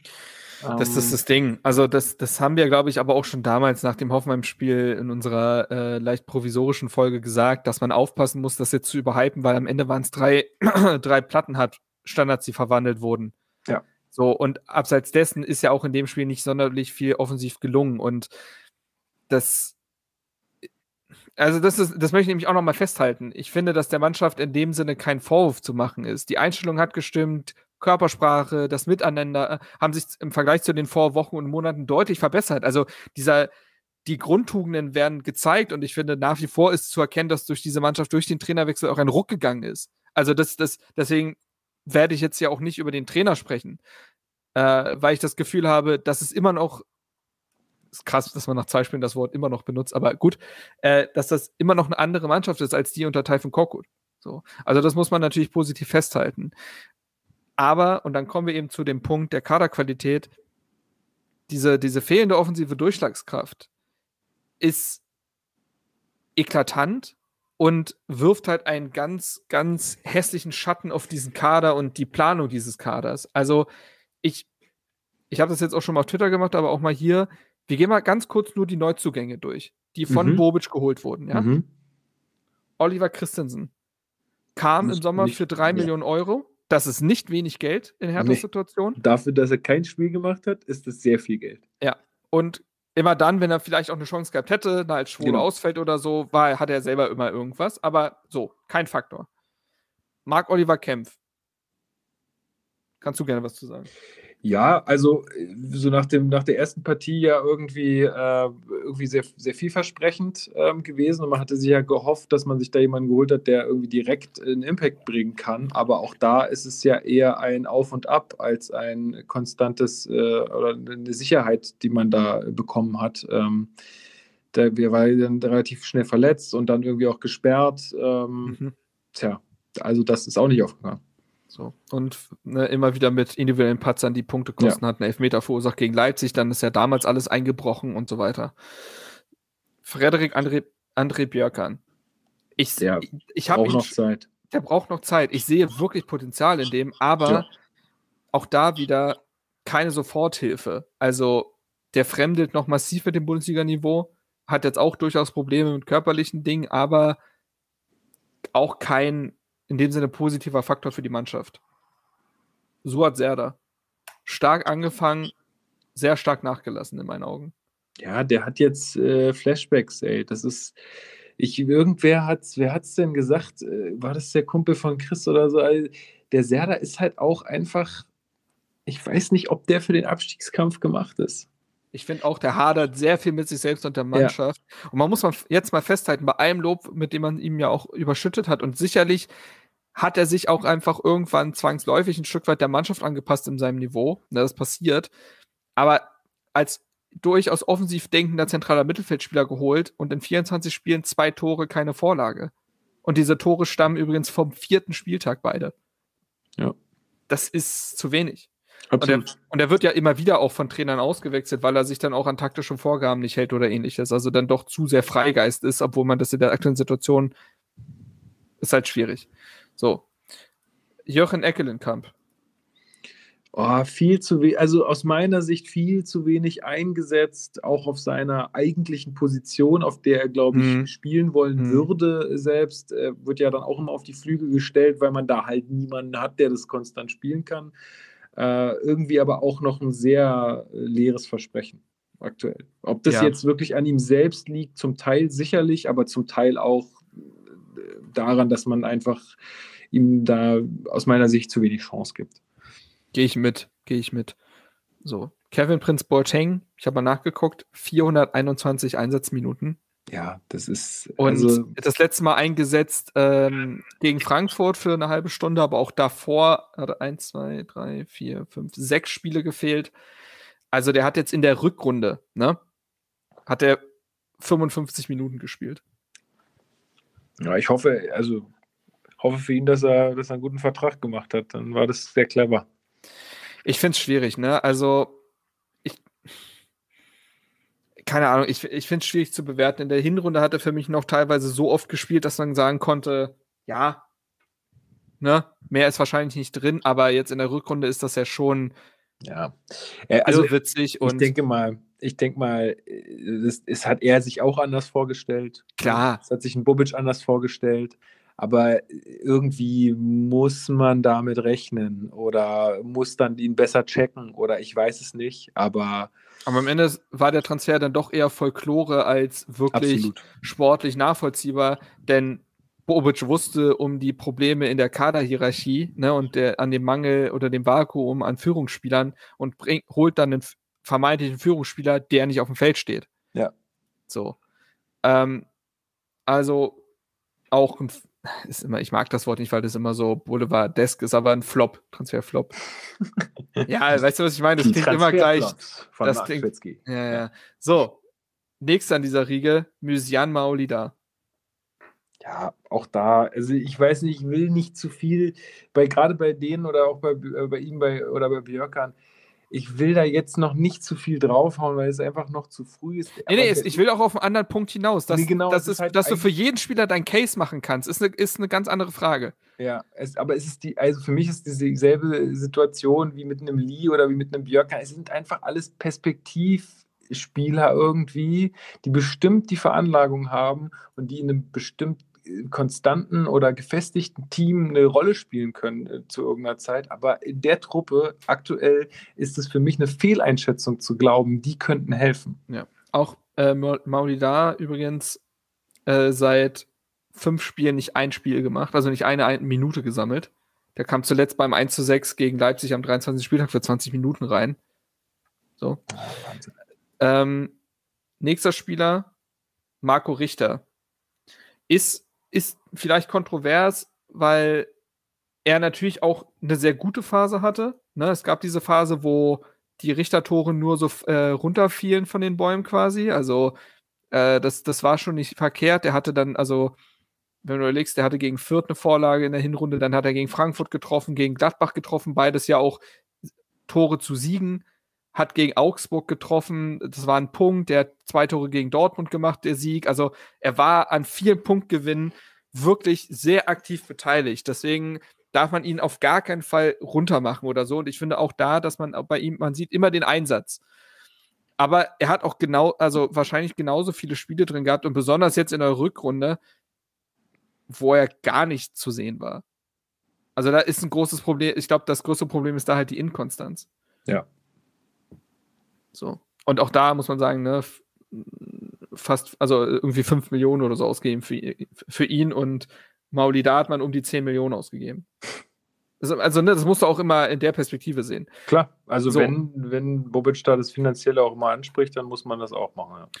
So, Kiel, äh, Zona will ich noch gar nichts zu sagen. Vorgriff, um den vielleicht anderen Mannschaften auch äh, wegzuschnappen, hast ihn jetzt geholt, aber kann logischerweise kein Faktor sein und kann nicht bewertet werden. Ja.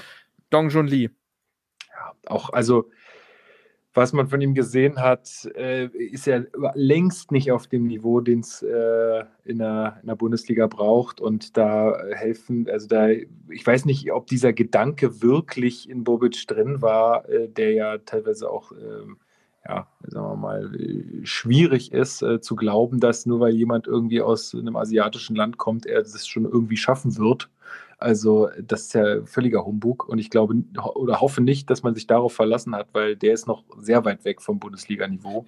Und das große Problem, was ich da sehe, ist, das vergessen vielleicht manche, Dong Jun Lee ist 25. Ja. Das ist kein Talent mehr. Also natürlich kann auch da ist ein Fremdeln erlaubt und der ist sicherlich besser als das bisher gezeigt und da schlummert Potenzial. Ist jetzt aber nicht so, dass du da einen 20-Jährigen geholt hast. So. Ähm, aber ich finde, er fremdelt fast noch am dramatischsten mit der Bundesliga. Ja, ja, absolut. So. Nächster Spieler, äh, Stefan Jovetic. In meinen Augen zweifelsohne der beste Offensivspieler, den Hertha hat. Ein überragender Kicker, den, bei dem man wirklich mit der Zunge schnalzen kann, der Hertha auch ja mit jetzt sieben Torbeteiligungen oft den Hintern gerettet hat und ja auch mit Belfodil zwischendurch eine sehr gute Phase hatte. Aber er hat bislang 16 Spiele gemacht. Er hat 10 Spiele gefehlt. Ja, es ist einfach äh, ähnlich, also äh, nicht ganz so schlimm wie bei Boateng, aber es ist halt, dir hilft das alles nichts, wenn, wenn du das nicht konstant auf dem Platz haben kannst. Ne? Ähm, ja. Auch da also, ein Spieler, wenn du, eine, wenn du eine funktionierende Truppe hättest und er kann immer mal wieder ein X-Faktor sein, wäre das wahrscheinlich gar nicht so das große Problem. Aber die Mannschaft ist von ihm eklatant abhängig. Ja. So, letzter Spieler, Ishak Belfodil. Kommt bei mir fast noch am positivsten weg, weil er schon eine Transferüberraschung ist. Die Erwartungen waren nicht hoch, die Skepsis nee. umso höher. War was man negativ anmerken kann oder auch muss, ist, dass er fast die gesamte Hinrunde gebraucht hat, um auf wieder ein annehmbares Niveau zu kommen. Ne? Das muss man schon sagen. Also der hatte dann ja seine Vorlage gegen Stuttgart. Das war das erste Spiel von Typhon Korkut. Davor, naja. Kam ne? der noch wäre, also noch vor der Saison oder kam der dann schon in der Saison? Weil das ist ja dann immer nur ein bisschen länger. Der kam, also der bei Hertha war am dritten Spieltag zum ersten Mal im Kader. Ja, siehst du, also es ist natürlich auch immer undankbar. Sowas, ja, yeah, keine äh, Frage, keine Frage. So, die Zeitpunkte aber, des, der Wechsel sind da natürlich auch entscheidend. Aber war jetzt in äh, außer einem Spiel in jedem Rückrundspiel in der Startelf. Mhm. Ähm, hält für mich körperlich beeindruckend durch, selbst in diesen Absolut. englischen Wochen. Also das hätte ich auch nicht gedacht. Also, und er tut mir einfach leid, weil ich finde, wenn der am Ball ist, merkst du auch wieder, der kann sich durchsetzen und der hat eine Idee und das ist ein guter Kicker, aber der hat niemanden, mit dem er gerade Fußball spielen kann. Der verhungert. Nee, absolut. Ja. So. Aber für das, was er gekostet hat und die Erwartungen und so weiter, kann er nicht viel sagen.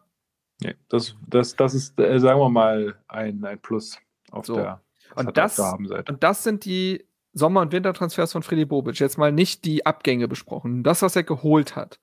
Und ich finde, das ist ein, dieses, dieses Transferzeugnis liest, liest sich sehr mies. Weder hat er das Mentalitätsproblem oder nennen wir es Führungsspielerproblem gelöst. Ne? Da ist ja kein Spieler dazugekommen, der jetzt da dieses, also am höchsten, äh, es sollte ja eigentlich Marc Oliver Kempf sein, der diese Lücke stößt, der aufgrund sportlicher äh, Leistungen aber viel mehr mit sich selber zu tun hat, als jetzt eine Mannschaft anzuführen. Andere machen es nicht und die jungen Spieler, die er geholt hat, die fremdeln entweder sehr mit der Liga oder wurden halt irgendwann mit dem schlechten Niveau mitgerissen. Und gleichzeitig sind das natürlich auch noch rein sportlich ist das ein sehr schiefer Kader. Ne? Das angesprochene Problem des fehlenden Rechtsverteidigers. Das Problem, dass wenn Jovetic nicht auf dem Feld ist, du keine Kreativspieler auf dem Feld hast. Das Problem, dass du keine offensiven Außenspieler hast. Du musst mal überlegen, Paul Dardai wurde dafür ausgelacht, Suat Serda und Jürgen, Jürgen Eggelenkamp auf den Außen einzusetzen. Ja. Taifun Korkut wurde dafür ausgelacht, Darida, Eckelenkamp und Serda auf den Außen einzusetzen. Felix Magath wurde dafür ausgelacht, diese Spieler auf den Außen einzusetzen. Was die Quintessenz davon ist ja aber, dass sich drei Trainer, drei Trainer haben sich gegen die von Bobic verpflichteten Außenspieler entschieden. Das ist, das ist ein Armutszeugnis. Das ist dramatisch. Ja, absolut. Und ich glaube, dass es bei Bobic, also dass diese Transfers, vor allen Dingen diese, sagen wir mal, Perspektivtransfers, das hatte ich jetzt gerade schon gesagt, ich glaube, die können eine Rolle spielen in einem funktionierenden Team aber dieses Team funktioniert zu wenig, als dass sie da reinkommen können und eine gute Rolle spielen können. Genau. Also er hat genau. irgendwie darauf gewettet, dass das klappt oder beziehungsweise er hat diese Transfers auch gemacht, weil er gesagt hat, okay, ich kann jetzt hier nicht irgendeinen erfahrenen äh, 30-Jährigen nehmen, dem jetzt einen Vertrag geben, weil das ist eigentlich nicht der Weg, den ich gehen will. Ähm, das würde uns vielleicht äh, kurzfristiger mehr helfen, aber wir halten schon irgendwie die Klasse und dann haben wir die coolen äh, jungen Spieler und können die entwickeln. Aber die hilft das alles nichts, wenn du am Ende dich in der zweiten Liga wiederfindest. Das ist genau der Punkt. Er hat eine viel zu riskante Wette auf diesen Kader abgeschlossen, von dem er viel zu überzeugt gewesen ist. Also man sprach ja auch immer wieder dann davon, dass man sowohl im Sommer als auch im Winter sehr zufrieden gewesen sei, gewesen sei mit den Transfers. Klar, kein Verantwortlicher wird sich da hinstellen und sagen, ey Leute, wir wissen, dieser Kader ist Schrott, aber jetzt machen wir es halt Beste, was Beste draus. Ist ja vollkommen logisch, dass das in der Kommunikation so ist. Und trotzdem, das ist ja ein generelles Problem bei Friedi Bobic, glaube ich, in der Kommunikation, dass er dann oft dann zu überzeugt wirkt. Für von dem, was da eigentlich passiert ist. So, ne? Also er war auch sehr überzeugt von Typhon Korkut lange Zeit. Und das hat ja. sich nicht mit dem gedeckt, was man gesehen hat. Und ja, und die Leute sind doch nicht dumm. Also, ich meine, wir sehen doch, was, was, was passiert. Ja, und dieser Kader strotzt vor offensichtlichen Defiziten. Und das ist, wie gesagt, kaum ein Transfer ist aufgegangen. Sicherlich, weil er immer dann in die Gesamtproblem des, des ganzen Kaders untergeht, aber das ist, aber dieser ganze Kader wird ja auch von dem Kaderplaner Dirk Duffner und Geschäftsführer Sport Friedi Bobisch gestellt. Also das, das, das, wie gesagt, ja, ich mach nicht, ich mach, du kannst für jeden einzelnen Spieler dein Case machen, warum es nicht funktioniert. Die Gesamtheit wird aber ja von den Entscheidern äh, quasi entschieden. Und Absolut. Und du das, kannst auch, ja. du kannst auch, Freddy Bobic kann auch noch so häufig sagen, ja, finanziell sind uns natürlich auch ein bisschen die Hände gebunden und so weiter und so fort. Trotzdem muss man da einen Strich drunter ziehen und sagen, gut oder schlecht. Und äh, wenn man also bei den ganzen Spielern jetzt den Strich drunter zieht, dann würde ich sagen, eher schlecht. Ganz, also und auch bei allem, was Hertha diesen äh, ja in dieser Saison auch abgegeben hat, Freddy Bobic hat 27 Millionen investiert in diesen Kader. Das als, als, als alleinige Zahl ist das heftig, finde ich. Find ich das auch. ist immer noch so viel mehr Geld, als es andere zur Verfügung haben. Ja. So, und Gut, er ja. hatte natürlich auch das Problem, dass wir natürlich gerade in einer Zeit sind, wo auch sehr wenig Fluktuation innerhalb der, der Teams ist. Also ich glaube, Spieler Logisch. überlegen sich zweimal, ob sie oder Vereine überlegen sich zwei oder dreimal, ob sie irgendjemanden abgeben. Aber dennoch. Ist ja nicht so, als ob Hertha dieses Problem exklusiv hätte, auch wenn so der vorher der Kader, also was Hertha fast exklusiv hat, ist, wie dramatisch schlechter Kader eben schon vor Bobic war. Ne? Und auch also das er musste am Umfeld meisten, und so weiter. Das, genau, also die Voraussetzungen waren sicherlich keine guten, aber was Thema Corona und all diese an, Dinge angeht, die hatte ja wirklich jeder Verein. Ja. Und das ist halt und das und das ist das Ding für mich. Ich ich glaube schon, dass sich die Chancen auf den Klassenerhalt durch den erneuten Trainerwechsel erhöht haben. Das glaube ich wirklich. Ja. Weil ich sehe, dass Fotheringham und Margaret diese Mannschaft irgendwie anders anpacken. Aber für mich ist der Klassenerhalt dadurch immer noch nicht wahrscheinlich geworden. Also, weil so eine Mannschaft wie Augsburg, die haben jetzt mal ein 3 zu 0 gegen Wolfsburg drin. Ja. Hertha hat sowas nicht. Und du hast noch die ganzen direkten Duelle, klar. Aber auch da wirst du offensiv etwas kreieren müssen, was kein Plattenhartfreistoß ist. Mhm. Was kein Zufallsprodukt ist. Die gehören dazu. Aber wenn du jetzt beispielsweise, also du musst zum Beispiel eigentlich beten, dass Jovetic jetzt noch alle Spiele machen kann. Ja, aber wenn du, du bist ja schon im Ausblick, lass uns doch mal ja. äh, auf die nächsten Spiele, ganz besonders natürlich aufs kommende Spiel äh, am Samstag um 18.30 Uhr blicken. Am Wochenende wird wieder Fußball gespielt. Wer macht ja. das Rennen? Ich weiß gar nicht, wer spielt denn überhaupt? So, Ausblick, Marc. Also du hast ja jetzt gerade schon äh, ein bisschen losgelegt. Äh, der nächste Gegner heißt äh, 1. FC Union Berlin. Richtig. Ähm, und äh, ja, äh, du hast es auch gerade schon angesprochen, es wird darum gehen, offensiv irgendwas zu kreieren, weil natürlich auch Union ein Team ist, was ganz gut, äh, ja, ganz gut darin ist, ähm, sich auch zurückzuziehen Absolut. und auf den Gegner zu warten. Und äh, man würde ihn da mit sehr in die Karten spielen, wenn man sich da irgendwie abarbeitet und Fehler produziert. Ja, man hat es ja im Hinspiel gesehen. Ne? Also äh, Union ist da ja durch, äh, ich glaube, das war auch der Fehler von Martin Dardai, ne? Ähm, sind sie in Führung mhm. gegangen. Und ja. daraufhin hat man ja Hertha machen lassen, aber Hertha ist halt nichts eingefallen.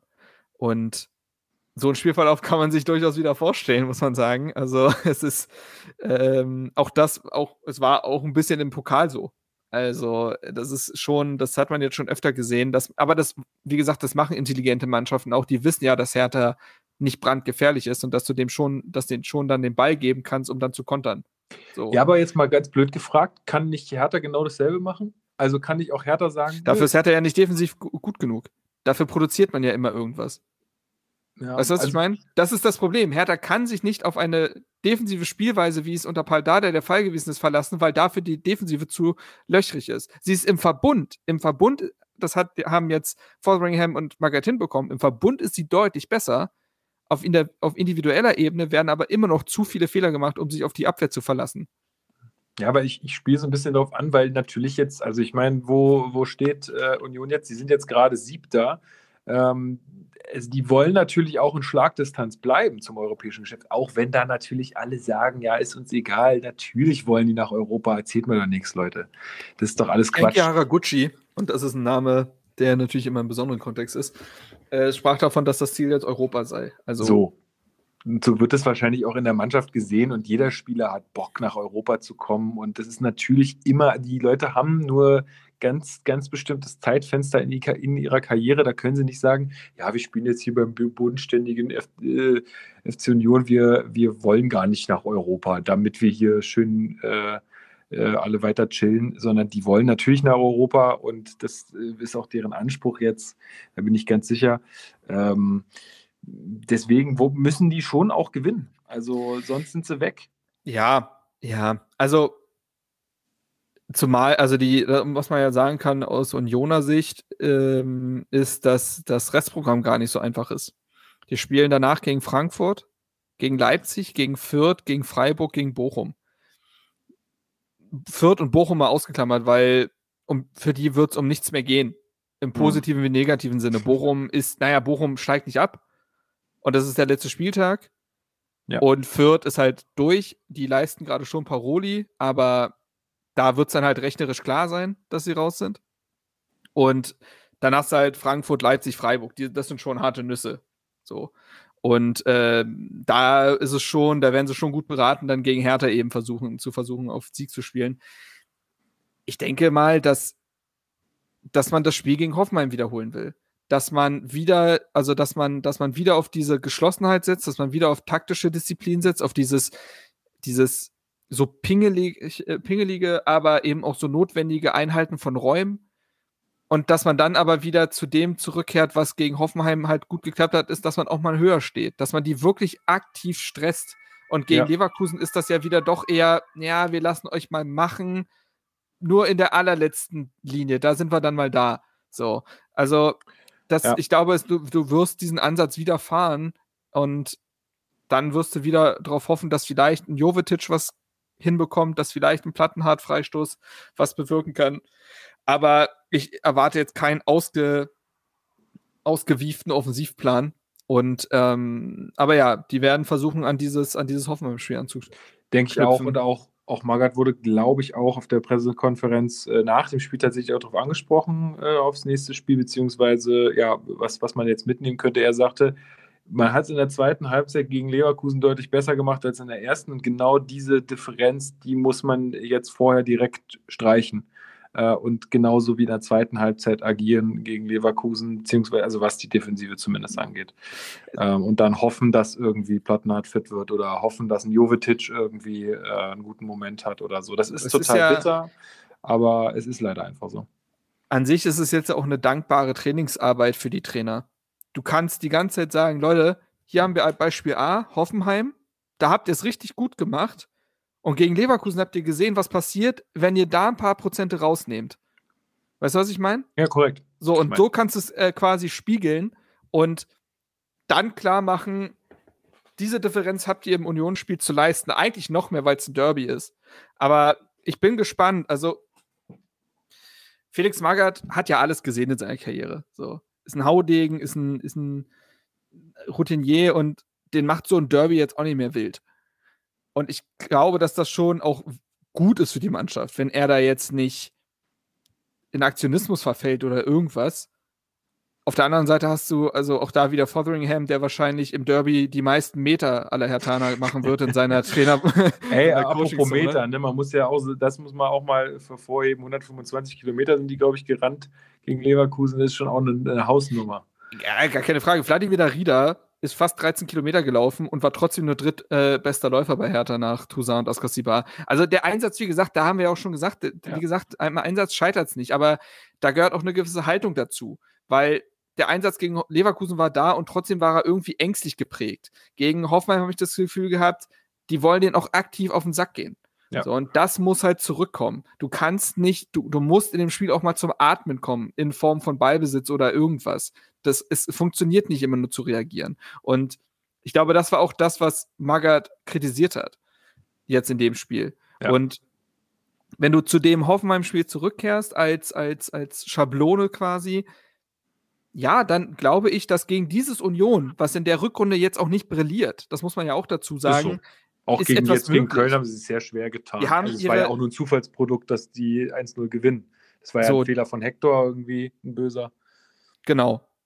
Und davor lief nicht so viel. Die haben gegen Wolfsburg verloren, die haben gegen Stuttgart unentschieden gespielt, die haben gegen Bielefeld verloren, die haben gegen Augsburg verloren. Ja. So, und ähm, dementsprechend, ja.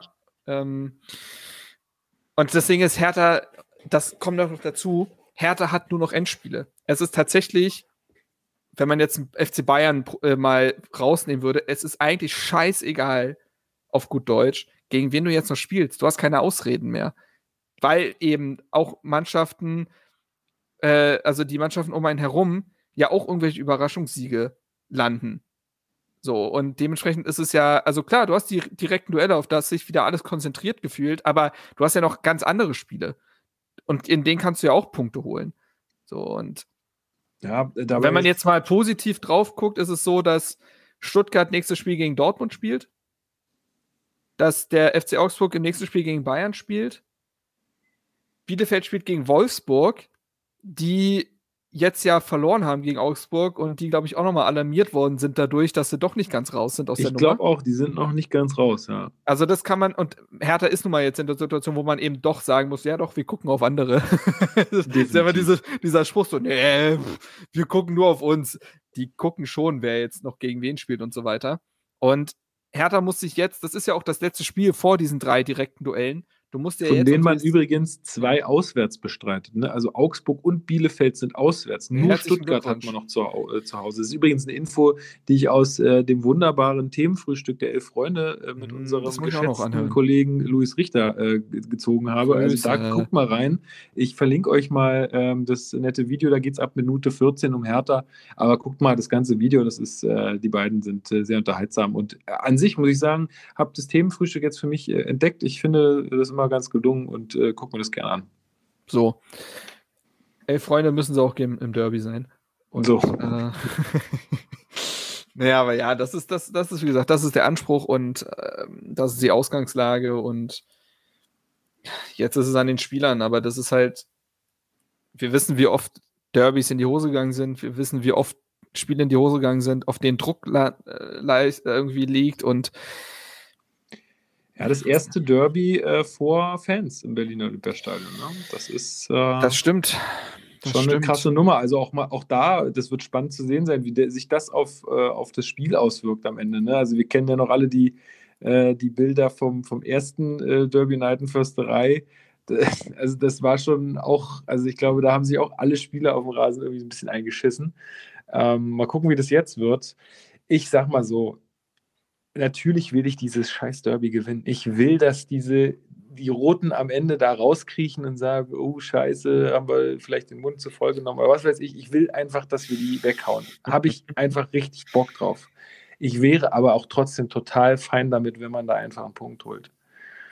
Äh, Am Ende ist es ein Punkt für einen Klassenerhalt und äh, dann ist wenigstens äh, da Ruhe, was die Medien auch angeht, von wegen äh, Derby-Niederlage und Stadtmeister und bla bla bla. Stadtmeister sind die ja eh schon. Alles scheißegal. Ja? Es geht jetzt für uns darum, in der Liga zu bleiben und ähm, natürlich will ich das gewinnen, wäre mit einem Punkt aber auch äh, sehr zufrieden, einfach vor dem Hintergrund äh, dessen, was wir jetzt alles hier besprochen haben. Punkt. Gut.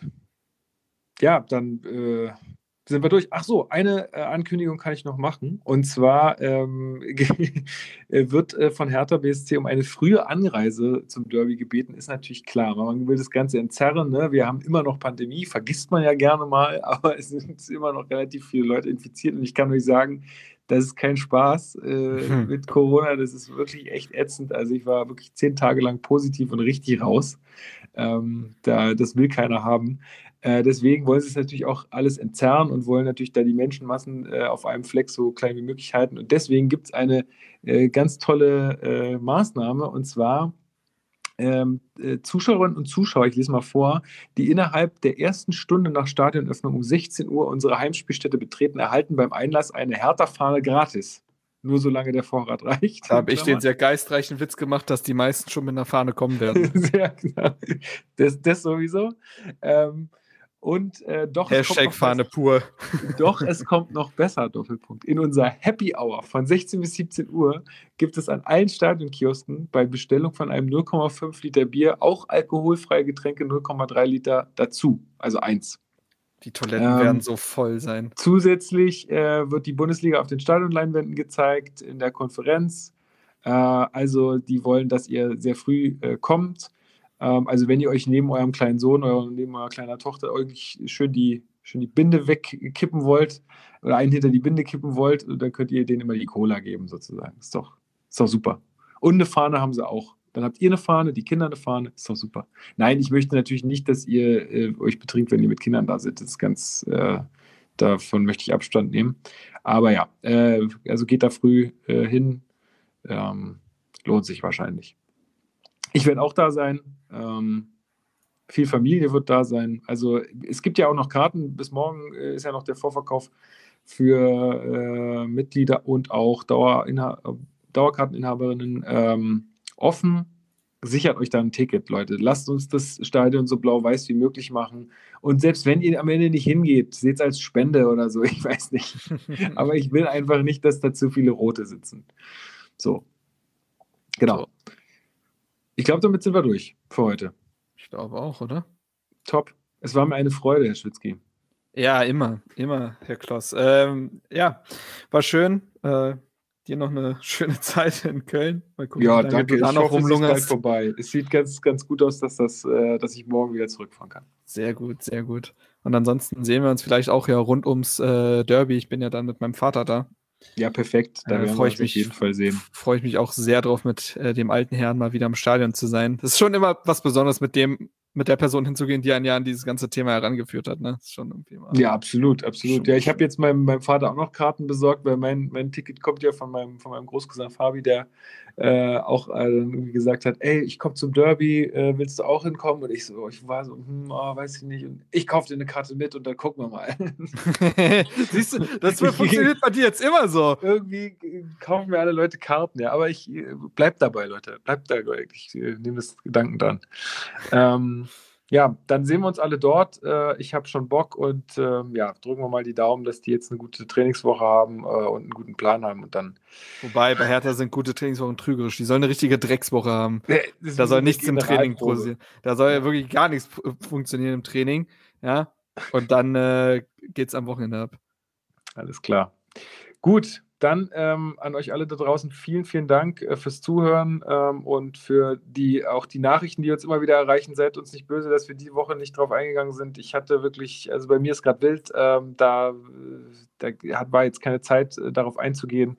Aber schreibt uns trotzdem gerne weiter. Äh, mail at hatterbase.de ist die Adresse. Ansonsten auch auf dem Discord-Server äh, immer schön diskutieren und uns Feedback äh, geben. Diskortieren. Ähm, diskortieren, das wird ein neues, neuer Begriff, finde ich gut.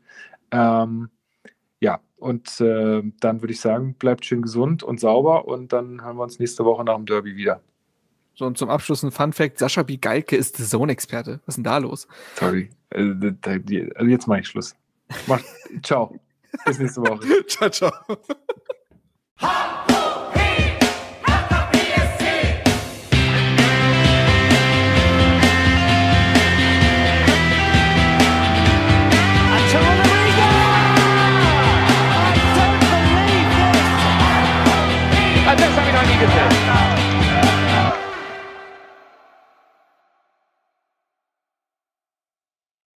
Schatz, ich bin neu verliebt. Was? Da drüben. Das ist er. Aber das ist ein Auto. Ja, eben. Mit ihm habe ich alles richtig gemacht. Wunschauto einfach kaufen, verkaufen oder leasen. Bei Autoscout24. Alles richtig gemacht. Wie baut man eine harmonische Beziehung zu seinem Hund auf? Puh, gar nicht so leicht. Und deshalb frage ich nach, wie es anderen Hundeeltern gelingt, beziehungsweise wie die daran arbeiten. Bei Iswas Dog reden wir dann drüber. Alle 14 Tage neu mit mir, Malte Asmus und unserer Expertin für eine harmonische Mensch-Hund-Beziehung, Melanie Lippisch. Iswas Dog mit Malte Asmus. Überall, wo es Podcasts gibt.